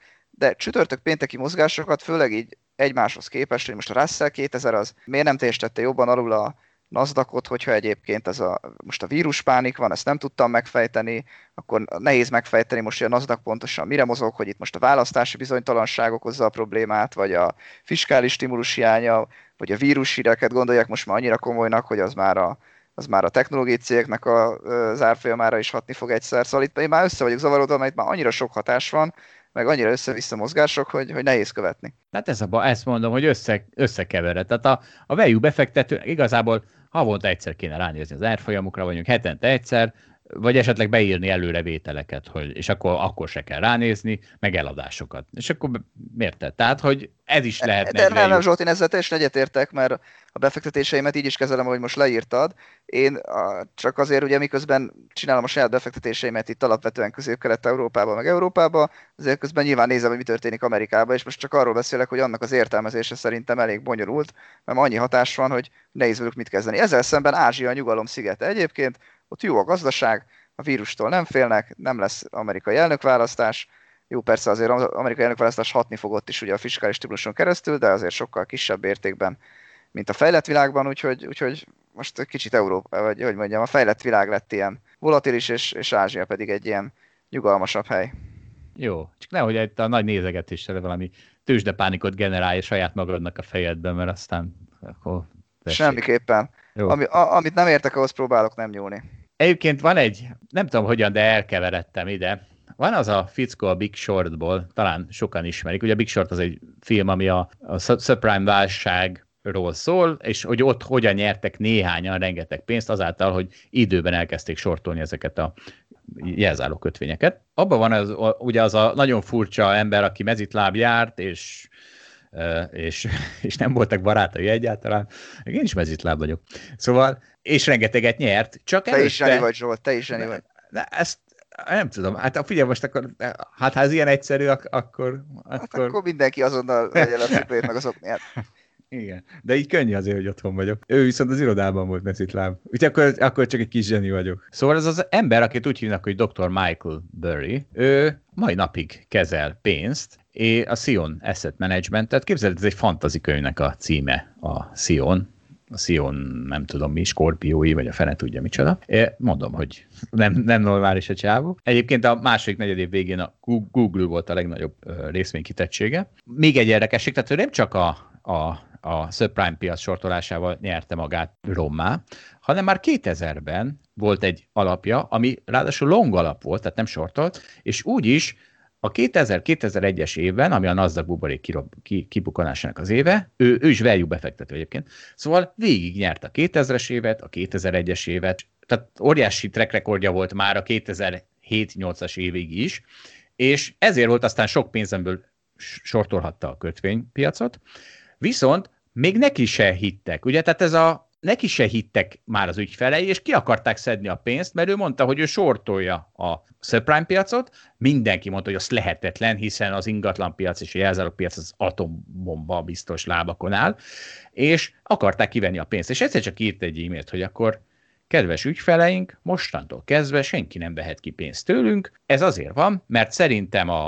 a subprime kötvénypiac jelenlegi árazása az egy csalás, és én önöket megvédem a, a hibától, hogy most vegyék ki a pénzüket, amivel aztán buknának. És aztán igaza is lett, és 2009-re, vagy nem tudom, amikor föl, felszámolt az alapját, akkor megötszörözte az ügyfélvagyont.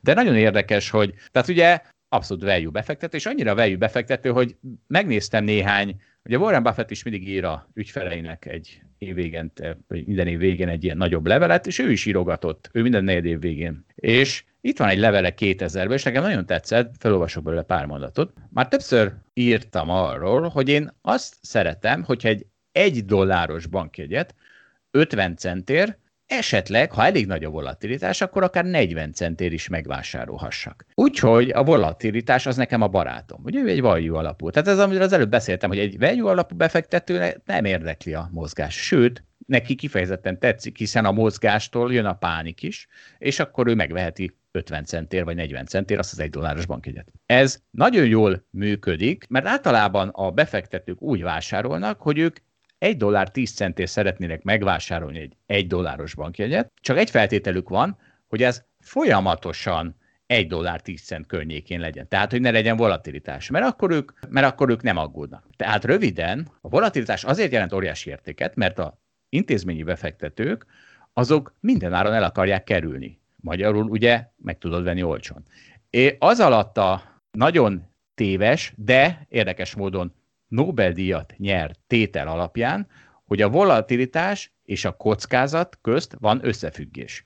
Erre mindjárt visszatérünk. És azok, akik szer- hozzám hasonlóan szeretik a volatilitást, ezért aztán legjobban utált, legjobban alulértékelt quality részvényeket vásárolhatják, ami csak a piacon van. És akkor ez, hogy a mennyire ez a volatilitás és a kockázat összefüggése, ugye az az érdekes, hogy vannak olyan, rengeteg olyan befektetési alap, ami azt mondja, hogy a kockázat akkor alacsony, ha a VIX, ez a volatilitás index, ez alacsony. Ezt simán beírják egy Excelbe, és ha az alacsony, akkor vásárolnak még, akkor növelik a pozíciókat, hiszen az azt jelenti, hogy alacsony. Viszont pontosan az, hogy a VIX alacsony, az azt jelenti, hogy majd emelkedni fog. Tehát a konstans, folyamatosan alacsony VIX, az gyakorlatilag megágyaz annak, hogy az majd egy idő múlva emelkedik, magyarul visszatér a volatilitás, és és ők nem azt fogják mondani, hogy na, amikor visszatért a volatilitás, ami azt jelenti, általában azt jelenti, hogy óriási zuhant a piac, akkor most olcsóak a dolgok, és most vásárolok. Nem, ők nem akkor vásárolnak, hiszen akkor magasan van a VIX, akkor elvileg az excel szerint magas a volatilitás, és valahol erre világított rá ő is, hogy jobb 40 centért vásárolni egy dollárost, mint egy dollár tízért, még akkor is, hogyha az a VIX az alacsony. Jó, ezzel az utóbbi okfejtéseddel úgy általában egyetértek, viszont azért ez a sztori, hogy ő bezárta az ügyfelek pénzét, aztán megötszörözte, ez, ez jól hangzik, de szerintem aki nagyrészt ilyet csinál, azoknak a túlnyomó többségének utána soha nem adnak pénzt. Ő a szerencsés kivétel. Ebben van valami. Tehát valóban jobb, jobb úgy ötszörözni az ügyfélvagyont, ha nem zárod be. Csak hát ugye az a helyzet, hogy akkor mikor tudsz mikor tudsz ötszörözni, amikor... Ha nagyon nagy kockázatot vállalsz, és egyébként úgy vállalt ezt a kockázatot, hogy ugye azt is arra is tippelt, hogy ugye mikor fog összeomlani. Tehát neki nem, nem, nem volt elég, hogy sortolt, ugye ő arra is fogadott ilyen opciókkal, hogy gyakorlatilag ezenek meg kell történni, nem tudom, x éven belül, különben elég az összes pénz. Azért ez az, amikor valaki igazán bátran fogad, mert egyébként nem tudsz sortolással nyilván ötszörös pénzt keresni, csak hogyha vagy tőkeátétellel, vagy pedig távoli kötési árfolyamú opciókkal dolgozol, amik igazán kockázatosak. Hát is itt a nem, nem reklám, reklám jegyében, hát valószínűleg ez reklám. Hát ez, úgyhogy akkor be kell mondani, ja, tudja a fele. Na minden esetre nálunk ugye a mi részvényalapunkban is rengeteg kelet-európai és szinte csak value, alap, value alapú részvénybefektetés van, és van egy úgynevezett deep value alapunk is. Hát azt már azért a keményebbeknek javasoljuk, mert az például azzal jár, hogy 5 évig csak, 5 éven belül csak büntető jutalékkal lehet kivenni, mert azt mondjuk, hogy hogy aki ide berakja a pénzét, az legalább 5 évre tegye be, mert itt olyan alulértékelt részvények vannak, amik pont ahogy most a Balázs, amiről beszélt. Ami már csak nem... négy évről van szó, nem öt évről, mert már egy évvel indult az alap. Nem, a, a pénz berakása után öt évig Oké, okay, akkor te lehet, hogy jobban megnézted. Tehát, hogy, mert pont azért, mert nem szeretnénk ezt a kockázatot futni, hogy ha elkezdenek esni a részvények, akkor a bepánikoló ügyfelek kiveszik a pénzt, és ráadásul ezek általában illikvid részvények, és azért veszük bátran egy ilyen öt évre kvázi lekötött alapba, mert ezek olyan illikvid részvények, amiket nagyon nehéz, hogyha egyszer csak elkezd kiáramlani az ügyfél pénze belőle, akkor nehéz eladni. Úgyhogy e, ezért van ez, hogy ezt, ezt úgy terveztük, hogy ebbe öt évig kelljen tartani a pénzt, viszont ebbe aztán tényleg csak nagyon alul értékelt, jellemzően kelet, közép-kelet-európai részvényeket tartunk, amik hát szerintünk itt a következő években hát nagyon nehéz elképzelni, hogy ne menjen fel. Te el tudod képzelni, Balázs? Hát én is egyik elemzője vagyok, meg egyik nagy fanya ennek az alapnak, nekem van benne saját pénzem is, pont azért, mert olyan részvények vannak benne, amiket én is javasoltam, meg amit a többiek javasoltak. De nyilván azért is van ez az öt éves lekötés, mert ez egy óriási kockázat alap, meg attól, hogy mi nagyon iszünk benne, bármikor tévedhetünk, de egyébként elég, ha megnézzük az elmúlt egy évet, ezt az apot, ha jól emlékszem, tavaly év végén indítottuk, aztán egybe jött a koronavírus, és most nem tudom, 25% mínuszban van azóta. Hát igen, csak ugye részben ezért gondoljuk azt, hogy most akkor egy nagyon jó beszállási pont van. Ugye ez a, ahogy az előbb beszéltem erről a VIX Indexről, amikor uh, már megremegett a piac, akkor, a, akkor nem nagy lett a kockázat, hanem pont, hogy jóval kisebb. Így van. Na és akkor, ahogy ígértem, ugye Balázsnak jönnek a negyedéves eredményei, tehát most talán még mást is érdekelni fog, hiszen óriási technológiai sztárokról fog beszélni. Így van, így van. Ez volt az a hét, amikor Amerikában a negyedéves jelentését kitette magáról az Amazon, a Microsoft, a Google, a Facebook, az Apple, a Netflix, Szóval mindenki, aki számít, meg úgy igazán hatással van az indexekre. Ugye az érdekes jelenség volt most a, a héten, hogy azt gondolom, hogy a, ezek a vállalatok továbbra is jót jelentettek. Tehát itt elsősorban, ha megnézzük az árbevétel számokat messziről, akkor a, felolvasom hogy gyorsan a következőket. Tehát az Amazon árbevétele ebben a negyed évben az 37%-kal volt magasabb, mint tavaly ilyenkor. Tehát 70 milliárd dollár csinált 2019 harmadik negyedében, most megcsinált árbevételben 96 milliárd dollárt. Az Apple ezzel szemben 1%-ot növekedett, a Google 15%-ot, a Facebook 22%-ot, a Microsoft pedig 15%-ot. Tehát azt lehet mondani, hogy az öt legnagyobb cég a világon, az átlagosan 15-17%-kal növelt az árbevételét, és miután ugye ezek olyan iparágak, ahol van nagy fix költség, ez ugye a profitokban még jobban lecsapódik, tehát ott meg még nagyobb profit növekedésekről beszélünk, amikor a árbevétel, nem tudom, x növekedése, az sokszor másfél vagy két x növekedést okoz a, a profitokban. Ugye most itt az extrém példa, az Amazonnak még ugye nagyon vékony volt a profitja, úgyhogy az Amazon profitja 200%-ot emelkedett tavaly negyed évhez képest. Ami szintén érdekes, hogy most egyébként nincs pozitív hangulat a piacon, úgyhogy általában ezek a részvények estek a jó jelentések ellenére is.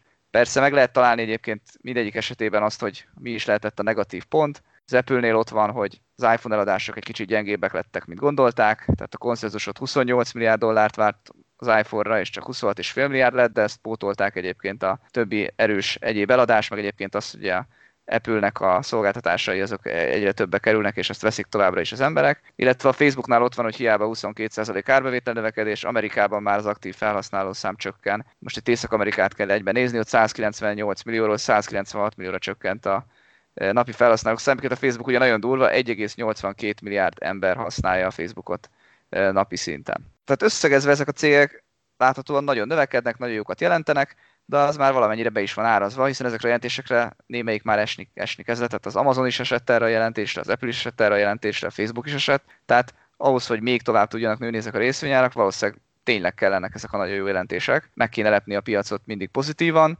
azért ez nem lehet könnyű folyamatosan éveken keresztül. Hát jó, hát ez, ezek tényleg durva számok, tehát az Amazon meg háromszorozza a profitját, és esik rá, akkor nem tudom, mi kell ezeknek. De a, ami, meg aztán tényleg elég értetetlen, hogy a Facebook aktív felhasználói csökkentek Észak-Amerikában, hát mikor? mikor? Tehát, hogy érted? Tehát, hogy hát könyörgöm, most mindenki otthon volt ebben a négy évben, nem? Vagy most már kevés?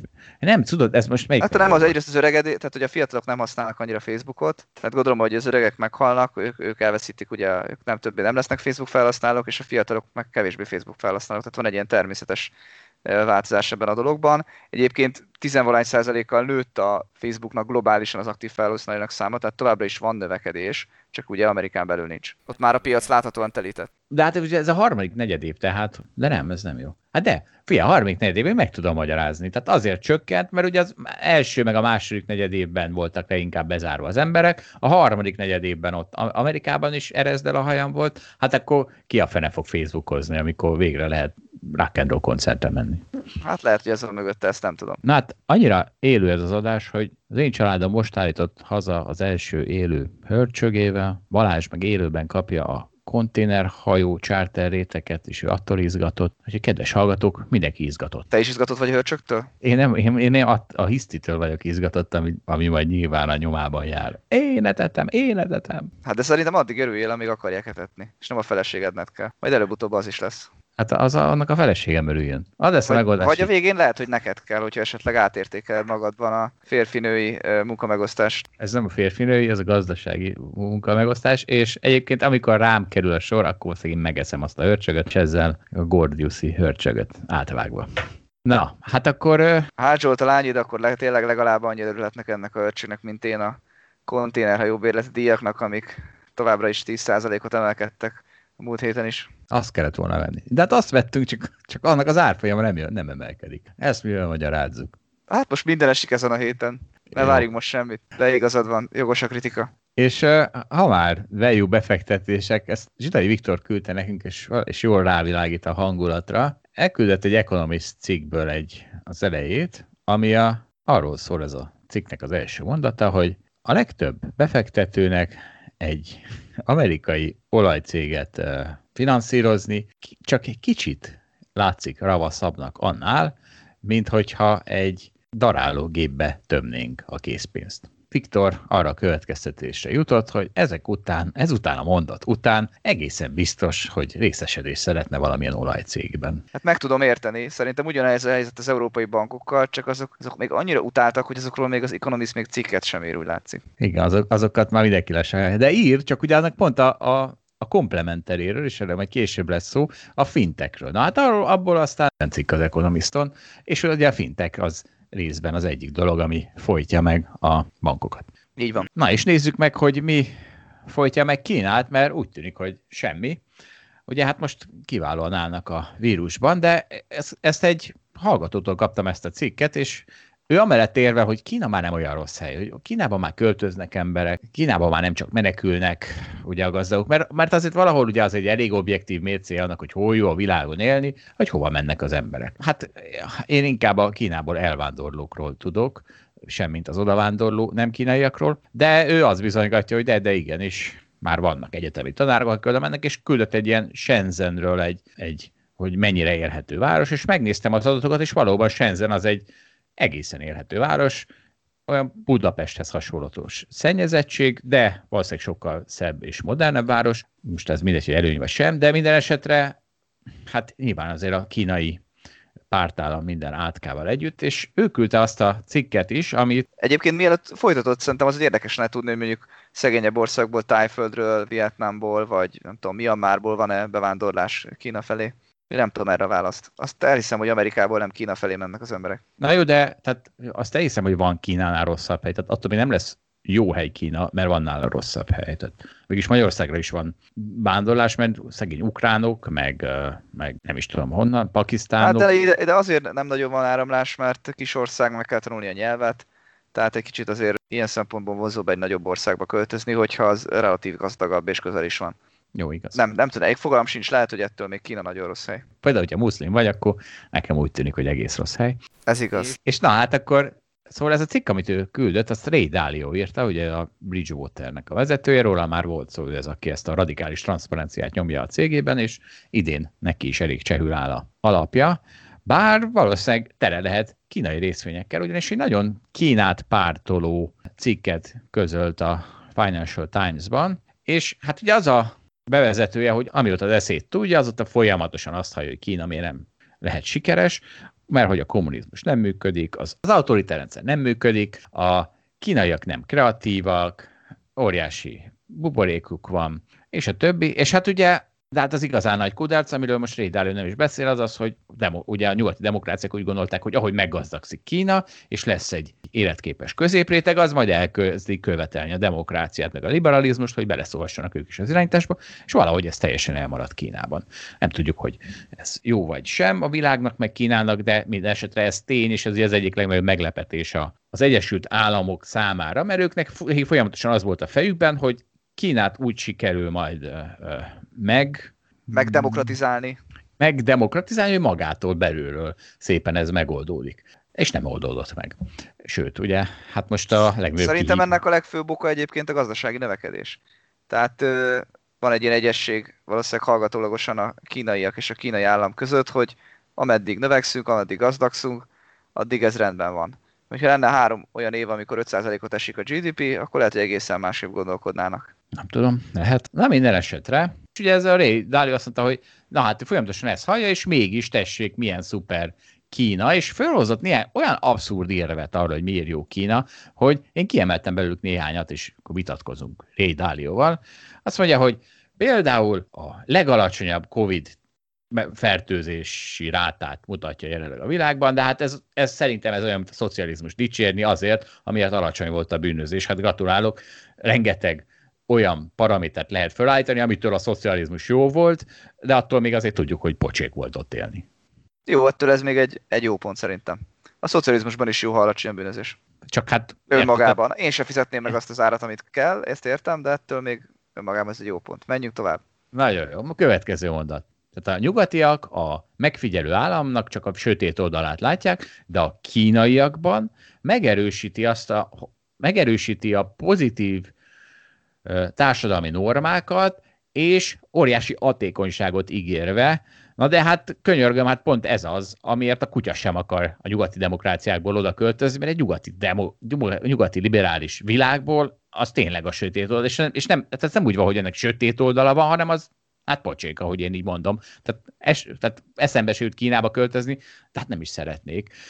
Esetleg végtelen pénzért és átmenetileg, tehát hajlandó vagyok ott három évig focizni, ha kifizetik a itteni bérem négyszeresét. Jó van, ezzel én is alapvetően egyetértek.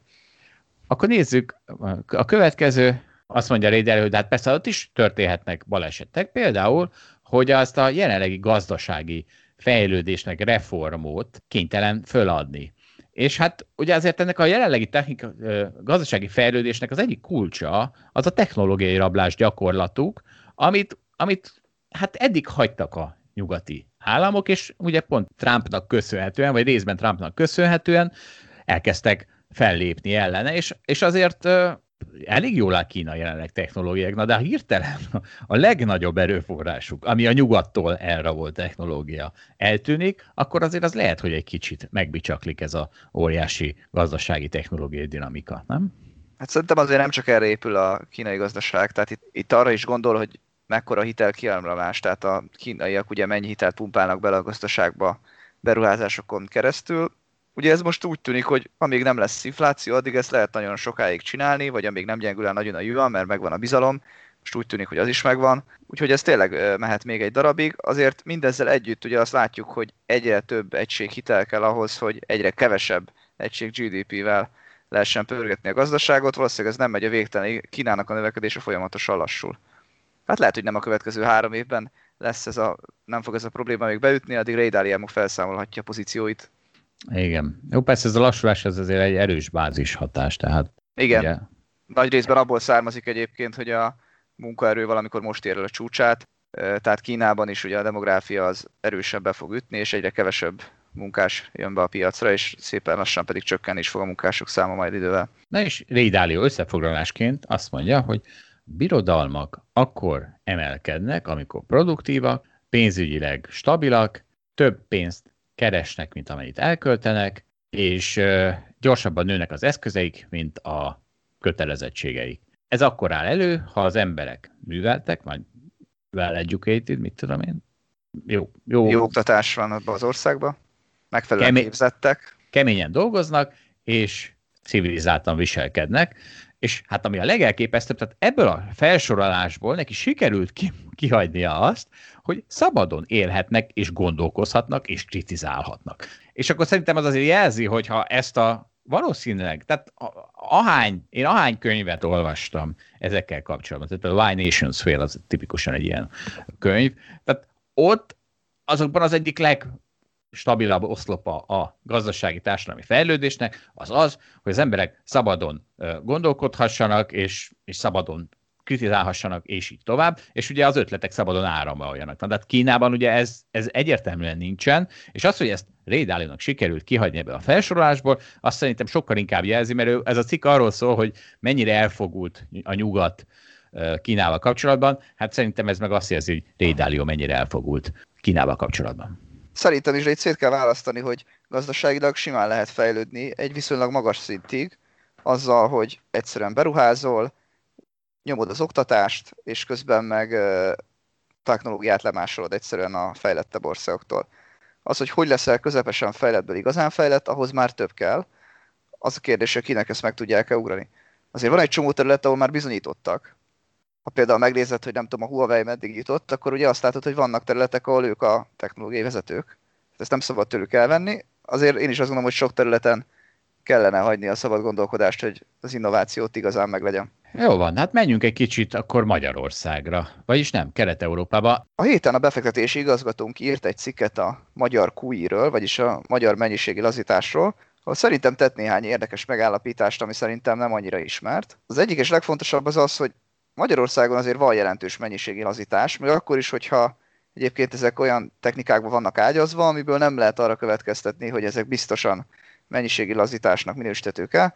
Legékesebb példa az az, hogy a jegybank olcsón ad hitelt a bankoknak, ezzel lényegében arra ösztönzi őket, hogy állampapírt vegyenek, és ezt is tekintetjük egyfajta QI-nak, még hogyha ez hivatalosan nem is azt jelenti, mint amit Amerikában mondjuk megszoktunk, hogy az amerikai jegybank kimegy a piacra, és megveszi a, a valamilyen kötvényt. Várjál, várjál, tehát, ez, tehát hogy kézzelfogható legyen. Tehát mondjuk, nem tudom pontosan mik a számok, mondjuk egy tized százalékon kapnak a bankok hitelt a MNB-től, és ezen vehetnek kettő tized százalékot kamatozó állampapírt. Hát ennél akkor, magasabban, igen.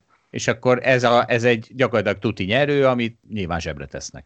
Így van, így van. És lényegében kijöhet az, hogy az áttételesen is a bankokon keresztül, de hogy ezzel a jegybank eléri azt ezzel a programmal, hogy a jegybank áttételesen finanszírozza az államot. Magyarul QE. És Morrisonnak a konklúzió az az, hogy egyébként 2020-ban a teljes magyar QI elérheti a GDP-nek a 9%-át, ami egyébként több annál, mint ami átlagosan az embereknek ugye a fejébe van. És ami miatt az egész izgalmas, ugye az egyrészt az államadóság, tehát ugye szépen ment le az államadóság az elmúlt években, most ez akár felmehet 70, 78%-ra is a, a Dani számításai szerint, tehát gyakorlatilag visszatérünk oda, ahonnan, ahonnan elkezdtük majdnem, hogy csökkenteni. És illetve még az is érdekes, hogy sok szó esett arról, hogy a magyar gazdaság nem stimulál annyit, mint a régiós országok, de hogyha ezeket számba vesszük, akkor egyébként a, a magyar büdzsének is lesz GDP aranyosan egy ilyen 7-10%-os hiánya ennek az évnek a végén.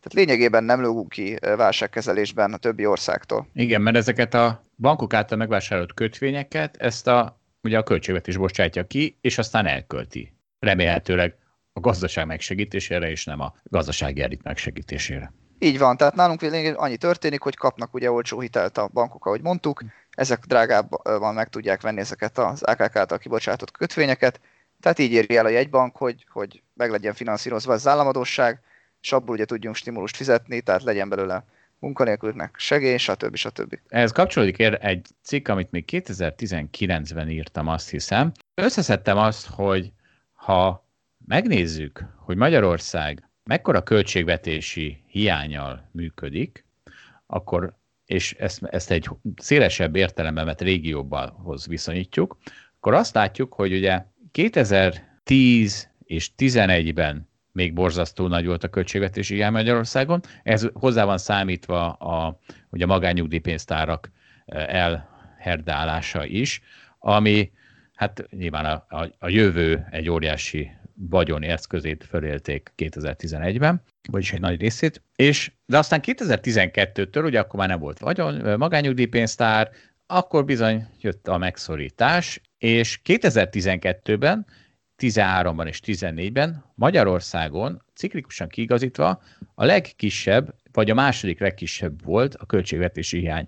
Egyedül Csehország el- előzte meg Magyarországot 13-14-ben, 12-ben senki. Ugye ez a régió az Ausztria, Csehország, Lengyelország, Szlovénia, Horvátország, Magyarország, Szlovákia. Tehát 14-ig ez jól állt, és aztán 15-től kezdve, bár a költségvetési hiányunk továbbra sem nőtt meg 3% fölé, sőt, volt, hogy 2,5% volt, Azonban a többi régiós ország elkezdett kevesebbet költeni, ugyanis tudták, hogy, hogy most száguld a gazdaság, nem most kell az államnak költeni a pénzt, viszont Magyarországon pont ez a high pressure economy, nem tudom mi, törekvés indult be, és azt mondták, hogy nem érdekel, hogy mennyire száguld a gazdaság, tegyünk rá még négy lapáttal, és ugye ez, a, ez az ingatlanpiacon volt a legjobban érezhető, tehát ott, ahol az ingatlanpiacon, ahol már 100%-on pörgött a kapacitás, oda az állam még óriási építkezési boomot még rárakott, ugye akár stadionra gondolunk, de, de akár ö, rengeteg, hát egyéb állami projekt, és, és folyamatosan az ingatlanpiac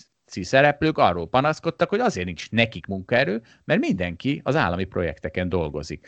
Tehát a lényeg az, hogy 2016-tól elkezdett elromlani ebben a ranglistában a helyezésünk, és 17-18-19-ben már egyfolytában az utolsó volt Magyarország ebben a költségvetés, a ciklikusan kiigazított költségvetési egyenlegben. Hát nem tettünk félre, úgy látom, úgyhogy most akkor jönnek a MMB-s trükkök, hogy finanszírozni lehessen ezt a költségvetési hiányt. Így van, erről egyébként sok cikk született az alaplogon, hogy mi kevésbé folytatunk anticiklikus gazdaságpolitikát. Tehát tücsök módjára elköltöttük a pénzt, ahelyett, hogy hangya módjára spóroltunk volna. És nagyon jó Balázs, hát itt van neked egy másik instant tudathasadás, szívroham, nem tudom mi, potenciális cikk, ugyanis szembe jött velem egy ábra, úgyhogy írtam róla is egy bekezdést, ami azt mutatja, Egyesült Államokban vagyunk, ingatlanpiacon, és ugye te miért szoktál nyafogni, hogy szegény avokádók nem tudják megvenni az ingatlanokat, és mert hogy alacsonyak a kamatok, fölmentek az ingatlanárak. És erre mondtam, hogy hát szerintem azért az alacsony kamatok azért segítenek is azon a ingatlanvásárláson, és pont erről jött szembe egy ábra, ami azt mutatja, hogy mennyibe kerül egy 20 éves jelzálog hitel, hogyha 20 saját önrészt belerak az ember, akkor a maradéknak, a maradék hitelnek mennyi a törlesztő részlete, és megnézték 1964 óta, és utoljára 1970, tehát 45 évvel ezelőtt volt olyan alacsony, mint most. Tehát az igaz, hogy az első 20% az önrész lerakása az, az drágább, viszont a maradék 80%-ot azt olyan olcsó finanszírozni, ja, bocsánat, ráadásul, mert ezt nem abszolút pénz, nem pénzben mérik, hanem munkabérben. Tehát azt mondják, és ráadásul a nem főnöki beosztás, tehát mondjuk úgy az alkalmazotti beosztású bérek átlagával elosztva ez a havi törlesztő részlet, ez utoljára 45 éve volt olyan alacsony, mint most, úgyhogy én azt kell, hogy mondjam Balázs, hogy az avokádóknak nagyon jó dolguk van. Körülbelül nyár óta tudom azt, hogy egyszer ezzel szembe kell nézze, hogy hiába védtem itt az avokádók érdekeit, ez, ez az ábra egyszer szembe fog jönni, és sajnos ebben igazad van. Hiába magasak az ingatlanárak, hogyha nagyon nagy a kamatok, ez tényleg nagyon fontos, ugye ennek értjük az értelmét, hiszen hogyha 15% kamaton valaki 20 évre felvesz mert mondjuk nem tudom, a 80-as évek elején még lehet, hogy annyi volt a kamat, akkor, akkor az egy borzasztóan sokkal nagyobb szám, mint hogyha 3%-on vesz föl valaki 20 évre hitelt. És valóban most ennyi fel lehet venni a hitelt. Egyébként extrém példa a hollandoknak a példája, legalábbis néhány ismerősöm Hollandiában él, és ők mesélik, hogy 20 évre fel lehet venni másfél százalékos hitelt 5-10 százalékos öndrészsel. Ez azt jelenti, hogy ha lesz rendes infláció a következő 10-20 évben, akkor az ingatlan értéke azért az valószínűleg tartani fogja, cserébe a hitel meg olcsó marad ugyanúgy, hiszen le van fixálva teljes mértékben, tehát azzal nagyot lehet nyerni egy holland ingatlan vásárlással, azt gondolom. Persze az bele kell árazni, hogy mennyire van ott már emiatt éppen, hogy buborék az ingatlanárakban, mert ha meg extrém drága, akkor, akkor lehet, hogy mégis lehet vele bukni. Tehát kell venni egy relatív olcsó holland ingatlant, és fel kell venni ezt a hitelt. Én ezt megértem, hogy ez egy, ez egy jó biznisz. De egyébként azért tartva azt, hogy az avokádoknak mennyire nehéz a sorsuk, az a 20% önrész, amit le kell tenni az asztalra, már az is nagyon magas szám, és annak egyszerűen tényleg megnőtt a, az értéke, csak úgy simán, és azért tényleg többet kell dolgozni, hogy ez a 20% önrész meg legyen. És van még egy hatás, amit nagyon fontos, az ilyen pszichológiai hatás, hogy ennyi pénzzel tartozni ilyen sok ideig, ez lehet, hogy egyébként kiszámolható, hogy racionális, de azért ez nem egy egyszerű döntés. Ez nem, nem egy egyszerű, szerintem egy ez egy ilyen lelki teher. Tehát például pont a holland ingatlanos példát nézve, kiszámolhatod, hogy ezzel nagyot nyersz, de hogy biztos lesz-e mindig munkád abban a 20 évben, biztos olyan munkád lesz, ebben tudod fizetni az önrészt. Azért ezek, ezek nehéz kérdések. Balázs, alul becsültem a nyafogási képességeidet, de de akkor ezek szerint kivágtad magad a bajból, még így is tudsz nyafogni. Hát azt é... fogadd el, hogy most kell felvenni a legtöbb hitelt az ingatlanhoz messze. És az a, az a szám nominálisan az ott van az emberek fejében. Szerinted ez, ez, nem, ez nem számít? De figyelj, azt, hogy az emberek fejében mi van, az nem számít. Tehát érted, arról szól az egész podcast, hogy borzalmas dolgok van az emberek fejében, ezt, ezt nem lehet észre, nem lehet ezt figyelembe venni. Egyébként akkor, ha már, ha már figyelj, kihagytunk egy cikket, mert, mert ma olyan hosszú lesz ez a podcast, de akkor egy, egy mondatot hat vágjak már a fejedhez belőle, arról szólt, hogy milyen hatással lesznek az avokádók, de hát nyilván nem így hívtam, ez egy ekonomisz cikk, a, a jelenlegi pénzügyi rendszerre, és abban van egy mondat, hogy 2042-re az avokádók várható 22 ezer milliárd dollárt fognak örökölni. Úgyhogy Balázs, ezzel hogy fogsz elszámolni ezzel a 22 ezer milliárddal? Hát nem tudom, szerintem az avokádok nagyon szomorúak lesznek, hogyha nem ők keresik meg azt a pénzt, amit elkölthetnek, hanem a meghalt rokonaiktól kaphatják csak meg. Na, erre már nem tudsz mit lépni. Ne, nem, nem is értem. Szegény avokádok. Szegény avokádok. Jó, semmi gond, akkor ezt a 22 ezer milliárd, ezt nyugodtan átutalhatják bármelyik civil szervezet vagy segélyszervezet számlájára, és akkor nem kell a... Azt hittem nem... egyből neked. Jó, hát az is, alapítok egy civil szervezetet, addig ez nem lehet probléma. És akkor, ha már ingatlan piac, akkor ugye most pont kijött az MNB-nek a számai arról, hogy a második negyedében mi történt a lakásárakkal Budapesten, 5,6%-kal estek, ami hát ugye erről már volt korábban szó, hogy hogyha valaki ingatlan vásárlásra akarja kihasználni ezt a jelenlegi válságot, hát akkor az teljesen eltékozolt. Tehát, tehát ugye hol lehet ezt, ezt eltékozolni, ezt a válságot, ha az ember nem ment külföldre. Hát most vagyok háborodva Balázs, most megint meghosszabbították ezt a hatázárat, miközben a mobiltelefonomon cseszeget az EasyJet, hogy menjek már a a Kanári-szigetekre, mert kinyitott, és akkor, tehát érted, nem mehetek a Európa legrosszabb helyéről vírus szempontból Budapestről a biztonságos Kanári-szigetre, mert valaki a kormányban úgy gondolta, hogy ez mondjuk akkor jó lesz nekünk. Egy, egyrészt. Másrészt, tehát így lehet elpocsékolni ezt a úgymond válság, vírusévet.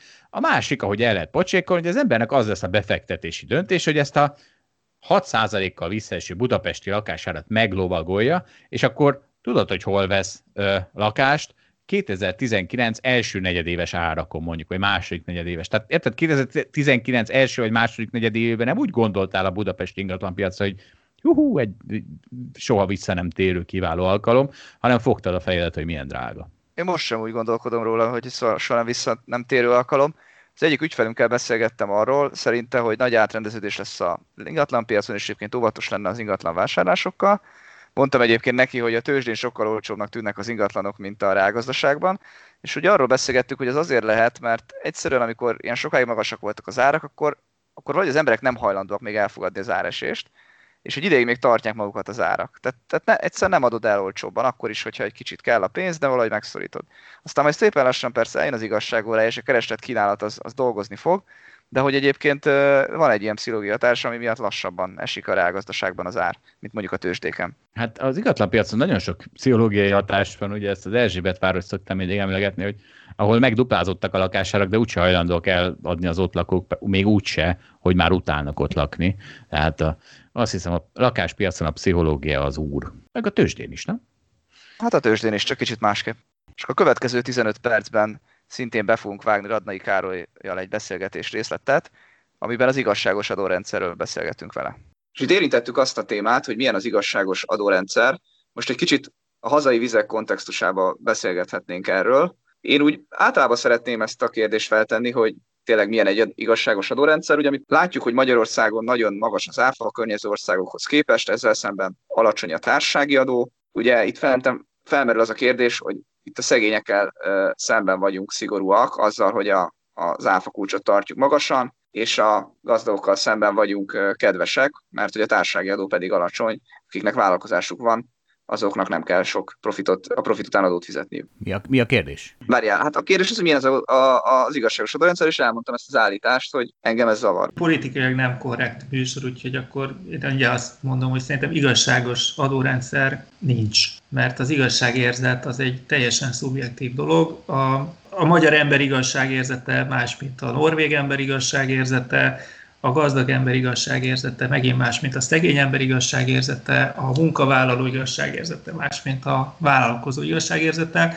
és igazából abban értenek egyet, hogy én mindig baromi sokat fizetek adót, bezeg a szomszédom meg nem, az lenne az igazságos, hogy keveset fizessek, ő meg többet.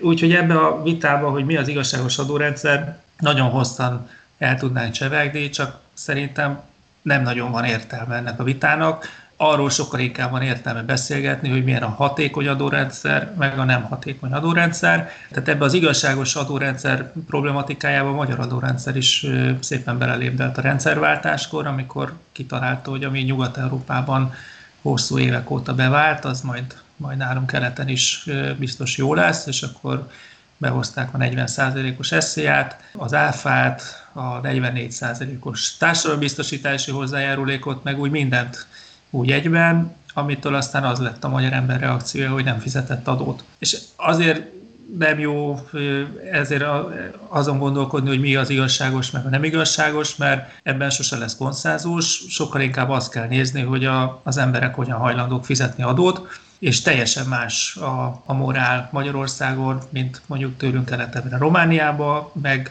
tehát, hogy mondjuk ennél jobbak vagyunk, de hogy, hogy és nem, meg viszont sokkal rosszabbak vagyunk, mint Ausztriába, és ezért nem lehet a külföldi jó példákat egy az egyben állunk bevetni, mert, mert nem fog működni. És azt gondolom, hogy, hogy hangsúlyosan nem akarok itt semmilyen politikai felhangot ennek a beszélgetésnek, de hogy, hogy az elmúlt kicsit több mint tíz évben, mert nem 2010-ben gondolkodott először el a kormányzat arról, hogy ezt át kellene alakítani, de azért indult el abba az irányba, hogy emeljük a, az áfa és hasonló típusú adóknak az arányát a bevételeken, mert a magyar ember így szeret adózni. Hát ez egy nagyon csúnyán hangzik, de hogy ez van, tehát hogy nagyon idealista gondolkodás az, hogy az adó, a gazdagoktól szedjünk be 40% esziát, vagy a munkavállalóktól szedjünk be 40% esziát, de hogyha ha utána mindig minden áron kiskapukat fognak keresni, és, és egy ilyen állandó nyomozás lesz, és nem fogják befizetni, és rengeteg ellenőrzést kell csinálni, akkor ez nem lesz egy hatékony rendszer. És amiben nagyon, nagyon drámaian átalakult a magyar adórendszer,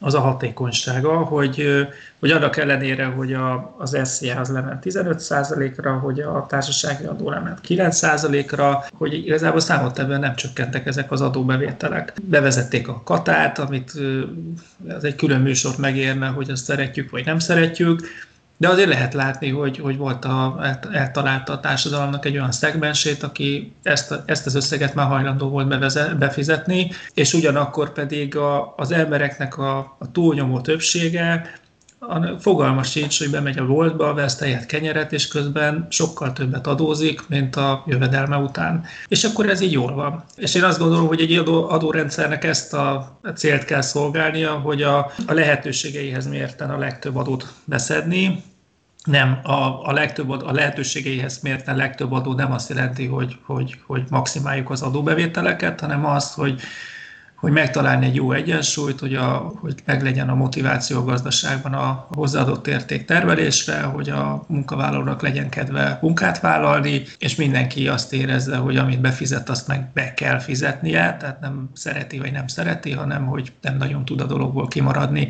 ez a hatékony adórendszer. És ebből a tekintetben teljesen máshogy néz ki egy magyar adórendszer, mint egy, egy norvég adórendszer. Most két, azért mondtam a norvégot, mert az egy másik extremitás, ahol, ahol máshogy gondolkodnak az emberek, és máshogy fognak fizetni adót, de a végeredményben az, ha valahol az igazságosságot keressük, akkor ez nem az adófizetés, hanem valószínűleg az elosztás. És ott, ott kell ezeket a szociális érzékenységünket inkább elővenni, hogy, hogy mire költi el aztán az állam azt a rengeteg pénzt, amit összeszed, és nem ott kell keresni a, a, a szociális részt, hogy, hogy hogyan szedjük ezt be.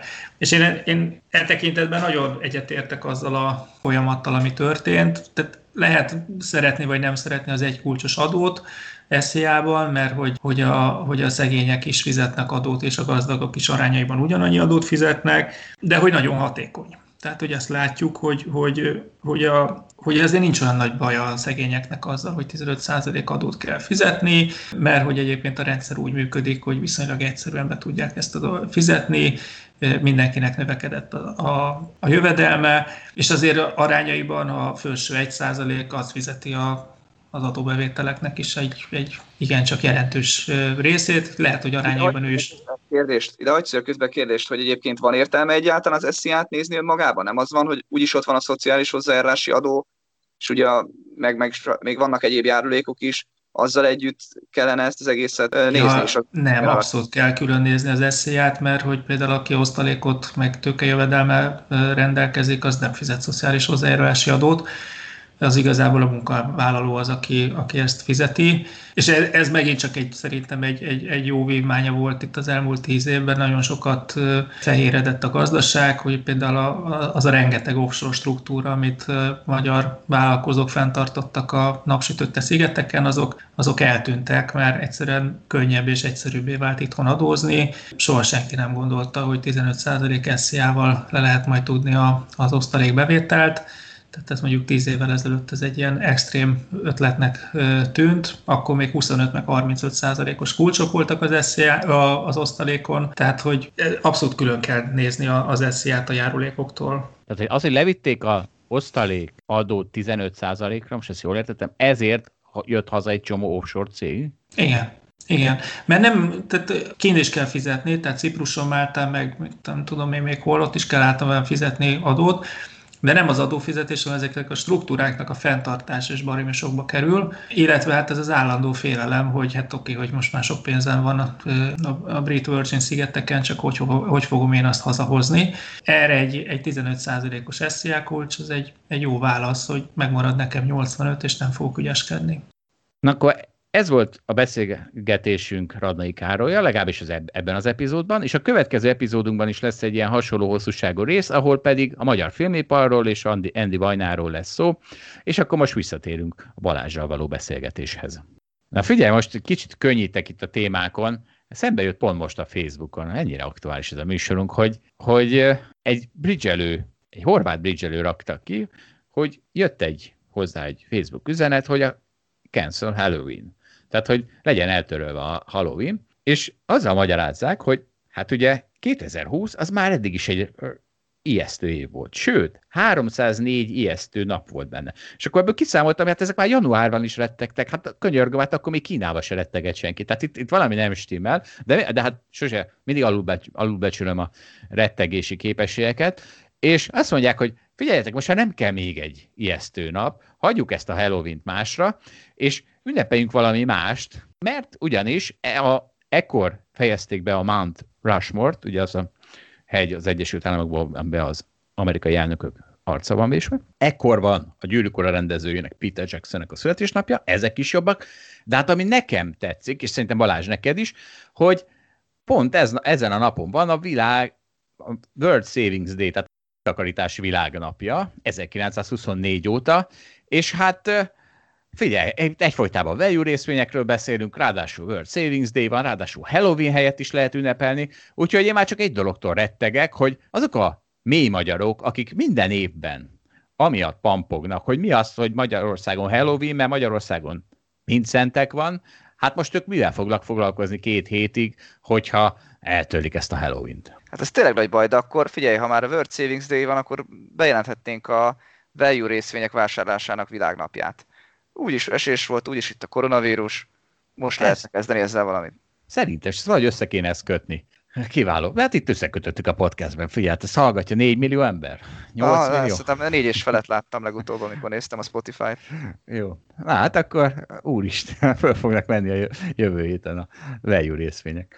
Így van. Jól bevásároltunk belőle. Ez szerencse. Na figyelj, találtam egy cikket, ami, ami nagyon jól passzol a eddigi narratívánkba, az, az a címe, BBC-n olvastam, a koronavírus itt van. Milyen... El, majd elnézést, elrögöm. Annyi, annyira vicces, már fel tudod olvasni. Hát mert igen, de ők nem tudják, hogy az egy ennyire vicces volt, hát ez nekem az. Még mi másért aggódjunk? Szól a cikk címe, és felsorolják, hogy ugye az, egy, az, az Egyesült Királyságban van egy olyan dokumentum, ami folyamatosan fölírja, hogy milyen ugye ezt, ezt már említettük, hogy a klímaváltozás egy egzisztenciális fenyegetés, de hogy milyen van még, amire aggódni kell. 71 oldalon keresztül ö, sorolják, hogy a, a, a, a szoláris mi a solar flare? Mi a francia solar flare magyarul? Nem tudom, az első szavát értem, hogy nap, a másodikat nem. Hát ilyen napkitörés. A, tehát a napkitörések ja, által kiütött kommunikációs hálózat, cyber attack a megint csak egy elektromos hálózat probléma, nyilván terrortámadások, rájötsz, az mi a lázadás, mi a for, igen, forradalom, a, aztán az extrém időjárás, és így tovább, és így tovább, úgyhogy hát itt van egy hivatal az Egyesült Királyságban, ami ezt számolja, de hát fölösleges, hát a média folyamatosan nyomja ezt nekünk. Egyébként az egyik évben a, ez is megjelent, az is megjelent rajta, hogy a meteorok miatt aggódjunk, az most valahogy nincsen és most talán még a klímaváltozás is egy kicsit háttérbe szorult, bár majd mindjárt jön Biden. Majd jön vissza, amikor elment a vírus. És, és figyelj, azért egy mondatot kiemeltem, mert azért nekünk itt Magyarországon ez talán enyhe igaz. Van, a, van egy Tamiflu nevű antivírus gyógyszer, amit 2009-ben a disznó influenza, hogy hívják ezt? Sertés influenza. Sertés influenza kor az Egyesült Királyságban fél milliárd fontér, ami mondjuk 300 millió forint durván, fölhalmozták, aztán gondolom semmire nem használták, hát ez olyan, mint a magyar lélegeztetőgép pandémia. E máshol is megtörténik, bár azért hozzáteszem, hogy az a, a, az Egyesült Királyság büdzséjének az a az a 300 milliárd forint az kicsit kevésbé fáj, mint a magyar büdzsének. És egyébként a, a, rele, a releváns miniszter irányába egy kicsit morogtak, hogy ennyi pénzt elvesztegetett egy ilyen fölösleges vakcinára, de hát ugye mire hivatkozhatott, hát hogy itt, itt életek forognak kocká. Zsolt, ha már rettegés, akkor nem tudom, láttad-e, a Telex írta egy cikket, következő volt a, a Facebookon a kiírás, amivel hirdették, tele van vízzel a hold, jobb esély van így holdbázist építeni. Maga a cikk egyébként az, hogy a NASA sokkal több víz van a holdon, mint eddig gondolták. És képzeld, a top komment a következő a cikk alatt, ne tegyünk tönkre még egy égitestet. Rakjuk rendbe a miénket, szerintem. Hát igen, szerencsére azért néhány röhögőfej is van ott, az, de valóban ez nagyon sokan tetszik ez, ez az embereknek, de hát könyörgöm, hát a, a Szahara közepén se lehet semmit tönkretenni. Tehát ez nem úgy van, hogy a, az ember az a rákfenéje mindennek. Igazából a Föld, amint az ember eltűnik innen, mondjuk egy alaposabb vírus után, 50 éven belül a nyomát se lehet majd lenni az embernek, úgyhogy senki ne aggódjon a bolygóért, az nagyon jól el van. És Szerintem már... kell aggódni a bolygóért, csak ez olyan, mint amikor bolygón megjelent az első ember, és valaki az égből már azért kommentelt, hogy hajjaj, aggódni kell, mert az ember majd teszi a bolygót. Hát azért hát is, addig hát... még van egy több százer év. És a holdat hogy a francba tesz? Tehát mit teszel tönkre a holdon, könyörgöm? A mit? Hát valamit biztos tönkre lehet tenni. Hát ez igaz, hogyha a, a por olyan alakzata, amilyenben most van, az egy érték, akkor például azt tönkre lehet tenni, de hát ott azért viszonylag kevés életforma van, amit el lehet pusztítani. Na mindegy, most már az embertől rettegés az egy nagy divat. Így van. Most van egy könnyűnek tűnő, de, de hát az, az, az, a, az a rossz hírem van Balási bele fogok menni ebbe erősen, és díjat nyert a polgárlányokról szóló rajzfilm, és gratulálunk hozzá. Kinek gratulálsz, a polgárlányoknak, vagy a filmkészítőknek? Mindenkinek gratulálok, bár azért a filmkészítőknek, tehát ugye már azon azt hiszem már füstölögtem, hogy bejelentette az Oscar díj átadó, nem tudom, Grémum, hogy ezentúl nem a filmet nézik, hanem hogy eléggé divers volt-e a, össze a stáb, meg a, meg a háttérben dolgozók, meg volt elég nő, meg kisebbség, meg, meg nem tudom mi. És hát megnéztem ezt a rajzfilmet, legalábbis azt hiszem, hogy megnéztem, mert egy ilyen 8-10 perces epizódot láttam, nem tudom, hogy ez a teljes film.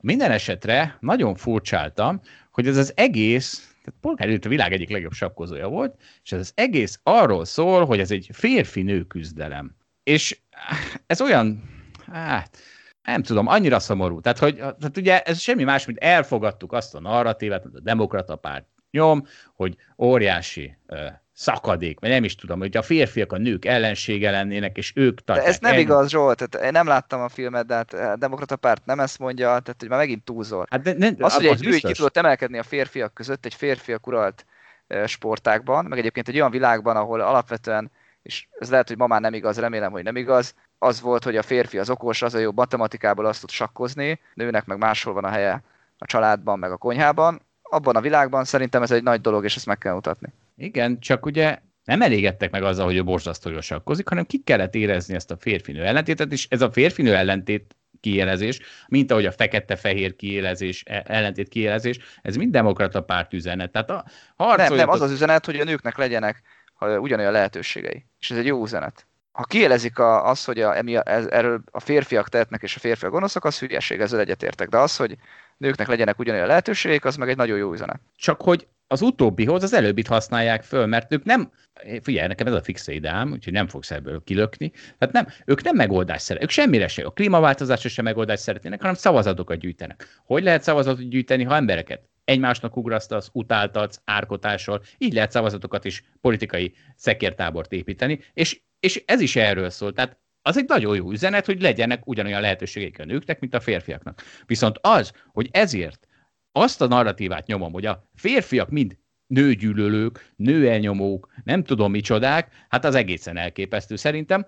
De ez van nyomva egyébként ebben a mesefilmben? Szerintem én nem tudom, nem láttam. Ja, igen, ugyanis ez történik, hogy azzal kezdődik, hogy van a Kasparov, a gonosz igen, tudom, ezt, én, tesz, ezt nem, én teszem hozzá. Nem, nem tudod. Tehát a, a rajzfilm narratíváját nem tudod. Tehát van a gonosz Kasparov, aki az elején bemondja, hogy a nőknek a konyhában a helye, nem ezt mondja be, hanem de valami hasonlót, és ezek után Polgár Judit mégis eljutott oda, hogy megverte Kasparovot. Mondjuk csak egy snellpartiban, és, és ugye a világbajnoki versenyben soha nem került oda a legtetejére, de akkor is erre van kihegyezve a film. Tehát nem arra, hogy nem mindegy. Szóval ne, nekem egy kicsit fájt ez a rajzfilm. Ezek után megnéztem, de utána néztem ennek egy kicsit, és egyrészt megtaláltam Kasparov eredeti nyilatkozatát, ahol nem, nem ez az üzenete Kasparovnak, hanem annyi, hogy sőt, azt mondom, hogy azt kell mondani, hogy egy rendkívül intelligens üzenete van. Azt mondta, hogy a nők azért nem tudják ledőzni a férfiakat, azért nem tudják fölvenni a versenyt a férfiakkal. Eszébe se jutott azt mondani, hogy meguttábbak, vagy valami ilyesmi.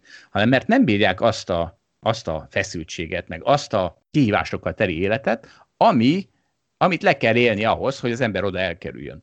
És aztán képzeld el, elképesztő. Megnéztem egy polgári interjút, pont Alindával, ahol a következő mondat, lehet, hogy betesszük, de nem, de nem hiszem.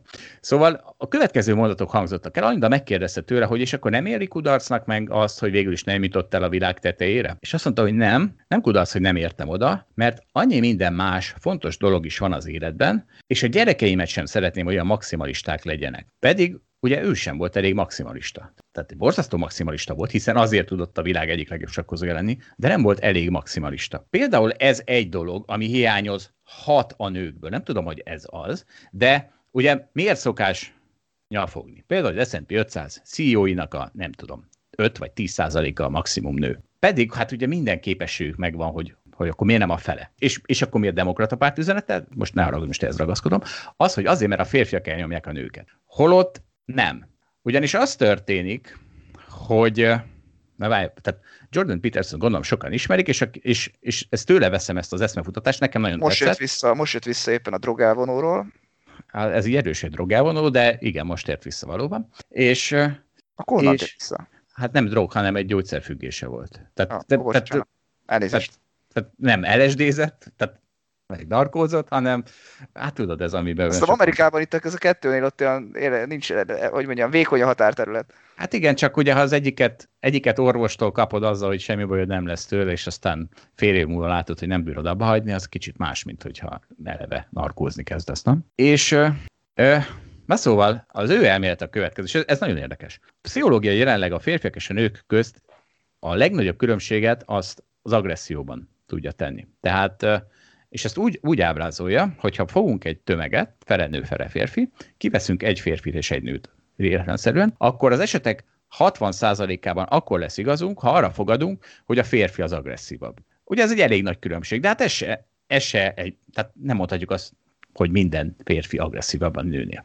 Átlagosan egy kicsit agresszívebbek, ennyire. Viszont ha ebből a tömegből a legagresszívebb embert akarjuk megkeresni, akkor az esetek több mint 90%-ában akkor lesz igazunk, ha férfira fogadunk. Mert ugyan az átlag az csak egy kicsit agresszívebb a férfiak közt, csak minket nem érdekel az átlag. Sakvilágbajnok és S&P 500 CEO esetén sem érdekel az átlag intelligencia vagy szorgalom. Minket az érdekel, hogy a leges, leg, az, az 1%-nak az 1%-a, akikből lesznek a sakvilágbajnokok is, az S&P 500 ceo azok közt mi az arány.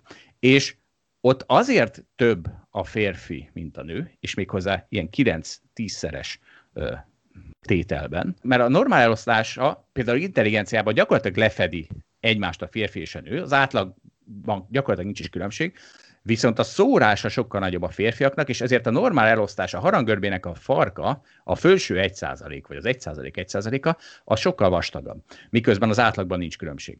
És ez az, ami miatt mik történnek, és akkor most miért bárki felháborodna, ami miatt a következők történnek. Az történik, hogy például férfiak sokkal inkább érdeklődnek az ilyen nagyon geek, kockaságot követelő tantárgyak iránt, mint a STEM fields, tehát ugye erre is van egy kis, erre is van felmérés, hogy azokban az, nem minden, most nem megyek vele, tehát hogy a STEM fieldsekre egyszerűen a férfiak jobban érdeklődnek, mert olyan a berendezkedésük. Vagy ugye ez az S&P 500 CEO-hoz, meg a sakvilágbajnokhoz borzasztó kockának lenni, és egy ott abban a felső 1%-nak az 1%-ában a férfiak közt sokkal kevesebben fogják azt a mondatot kimondani, hogy engem annyira ez nem érdekelt, mert annyi más fontos dolog is van az életben. És ez nem hátrány. Tehát érted, az nem hátrány. Tehát én fölnézek arra az ember, aki ilyet tud mondani, hogy figyelj, nem hagyok hajlandó mindent egy cél érdekében feláldozni, azért, hogy S&P 500 CEO legyek, mert ők aztán tényleg mindent feláldoznak, napi 10-12 órát dolgoznak, és aztán vagy lesz feleségük, vagy nem, de nekik ugye könnyebb, mert egy férfinak könnyebb